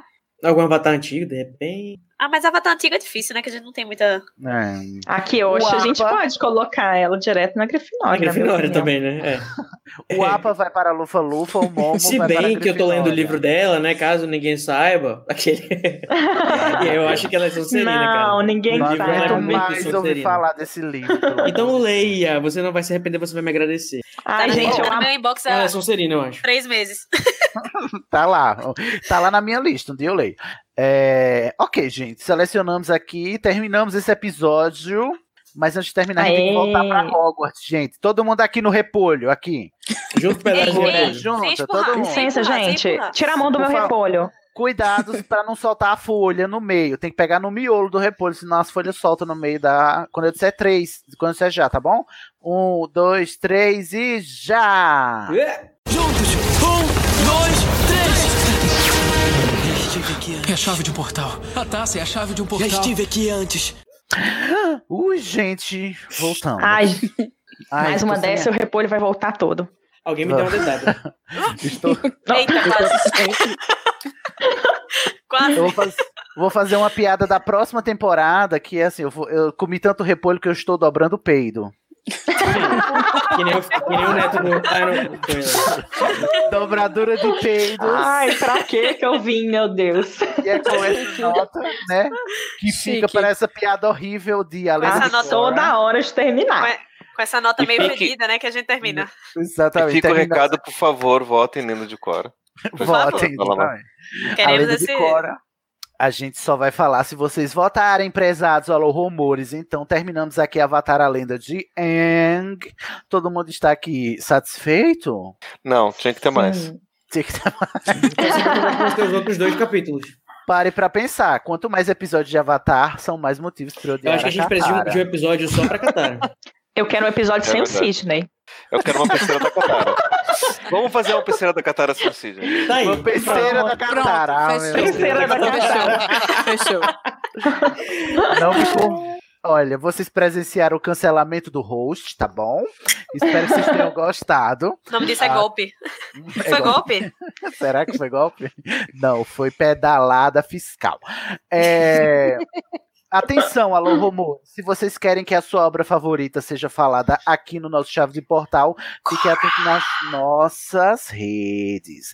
Provavelmente a obra do próximo episódio de Chave de Portal já está decidida, porque a gente volta com antecedência, mas você pode votar para a seguinte, tá bom? Acompanhe a gente nas redes sociais, que a gente sempre está divulgando os links dos formulários para as votações, tá?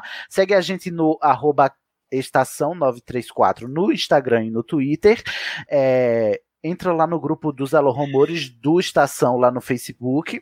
ou entra no nosso grupo do WhatsApp, que lá também a gente faz as chamadas, inclusive, e manda os links das votações para as próximas chaves de portal. Para você entrar, você tem o link de convite no endereço www.animagos.com.br/IMPE, que é o nosso Instituto de Magia Podcast. Lá tem o convite para você entrar no grupo dos Alohomores do Estação 93 Quartos e acompanhar de perto e bater um papo, inclusive, sobre essas e outras obras mais, né, que a gente sempre está conversando lá, tá bom? Sim.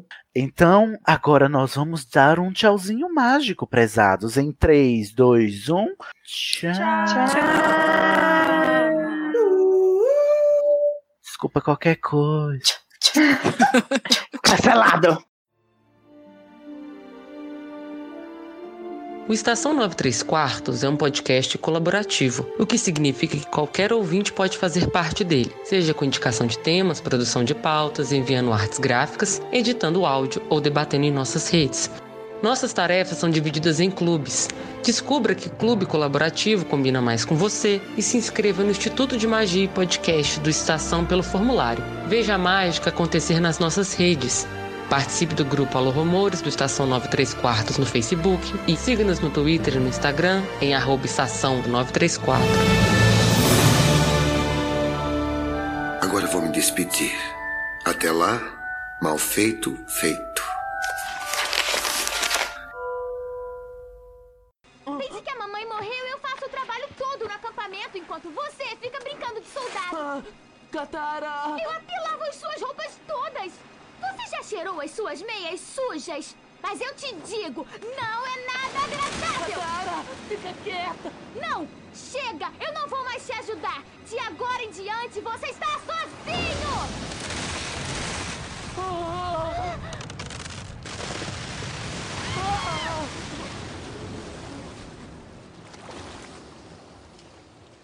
Lembrando, gente, que também tem a dobra de energia.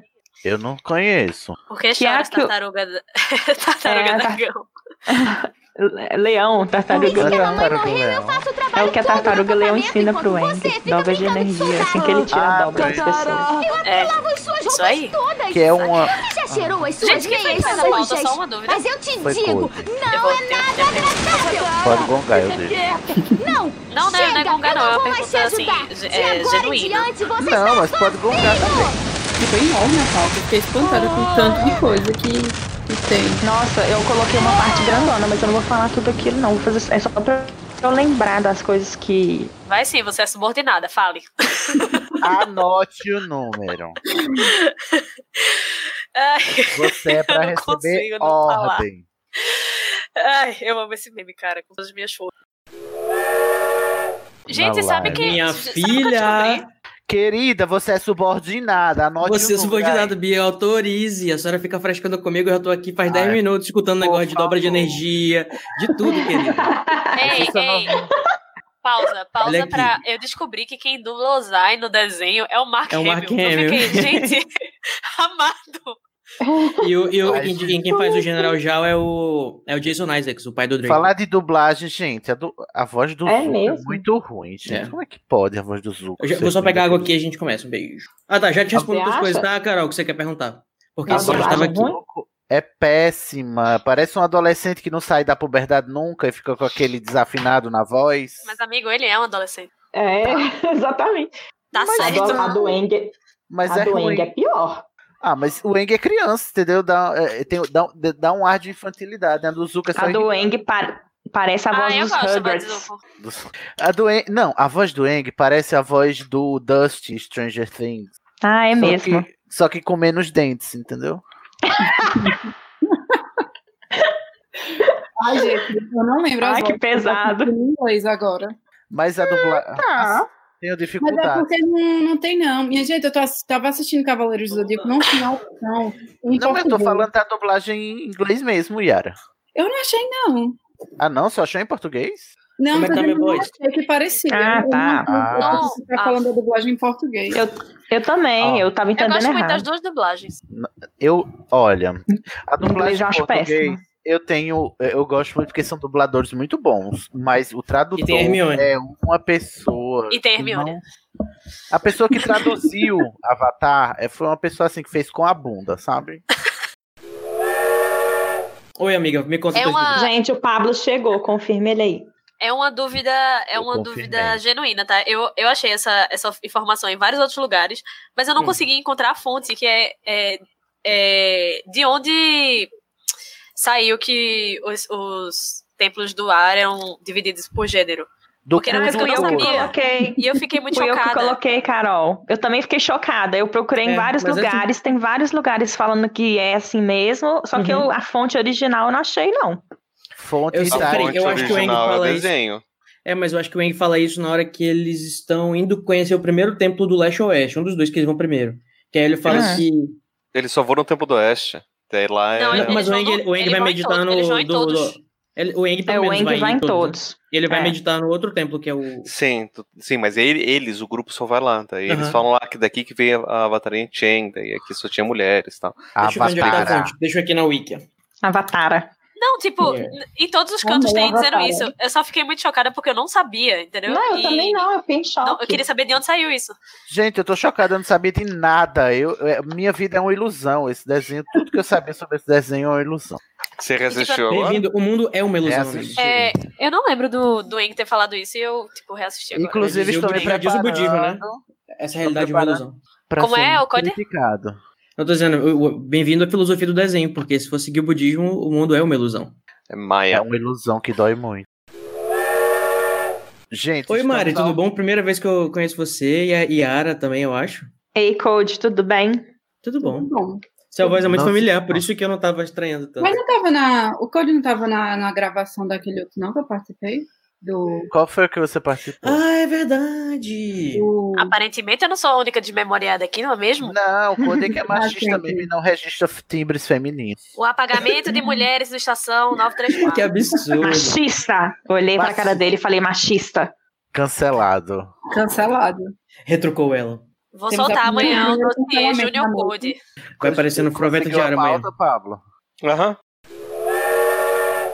Que movimenta. Propaga pelo ar, né? Se bem que, não sei se eu falo isso no episódio, mas eu tava vendo que, tudo bem, que faz sentido pela questão mística da energia, mas faria mais sentido a dobra de raio ser do ar também, do que do fogo. Bom, se fosse pra fazer sentido, não tinha desenho, né, querido? Tem algum sentido na maioria das coisas. Por exemplo, o metal ser o metal ser de dobra de terra existe algum sentido, então não vem acontecer o comerário na amada. Não tem sentido a pessoa fazer fogo, tirar da mão, do cu, o fogo. Mas no universo em que as pessoas fazem isso, aí a gente coloca o sentido. A dobra de lava também podia ser de fogo, terra, né? E de fogo. Gente, peraí que eu vou pegar minha pipoquinha pra ver vocês brigando. Dando spoiler aí de Cora. Não fala, fiado. Não, mas tem no desenho também, dobra de lava. Já tem? Tem. Só que aparece em um segundo, que é quando mostra os avatares antigos, aparece um dos avatares, né, que no livro que hoje você vai aprender que o nome dele é Salai, que ele faz os 4 vulcões entrar em erupção. Lacraste. No estado do avatar. Ela é poderosíssima. Bom. Code, você que aí é designer de som. Eu estou como chama quando a pessoa fica se duvidando que não é second guess? Half-conscious, self-conscious. Eu não consegui pensar em nenhuma forma rápida de gongar, então vou só dizer que tá ótimo, amigo. Obrigado, querido. Porque você disse pra todo mundo enquanto eu estava ouvindo aqui que a Carol podia fazer pergunta e ela podia até me gongar. Eu não achei um fone, eu tô usando só o computador mesmo. Você tem um fone melhorzinho, Yara? Tem um fone do celular, mas eu tô carregando meu celular. Só tem uma entrada, é isso? Yara, eu queria saber se você seria dobradora de água. Aquele, né? KKKK. Ai, nossa, meu Deus. Ai, banido. Pra entrar no... Qual é o objeto que a gente vai tocar do mundo de Avatar pra ir pra ser uma chave de portal? O planador. Um repolho.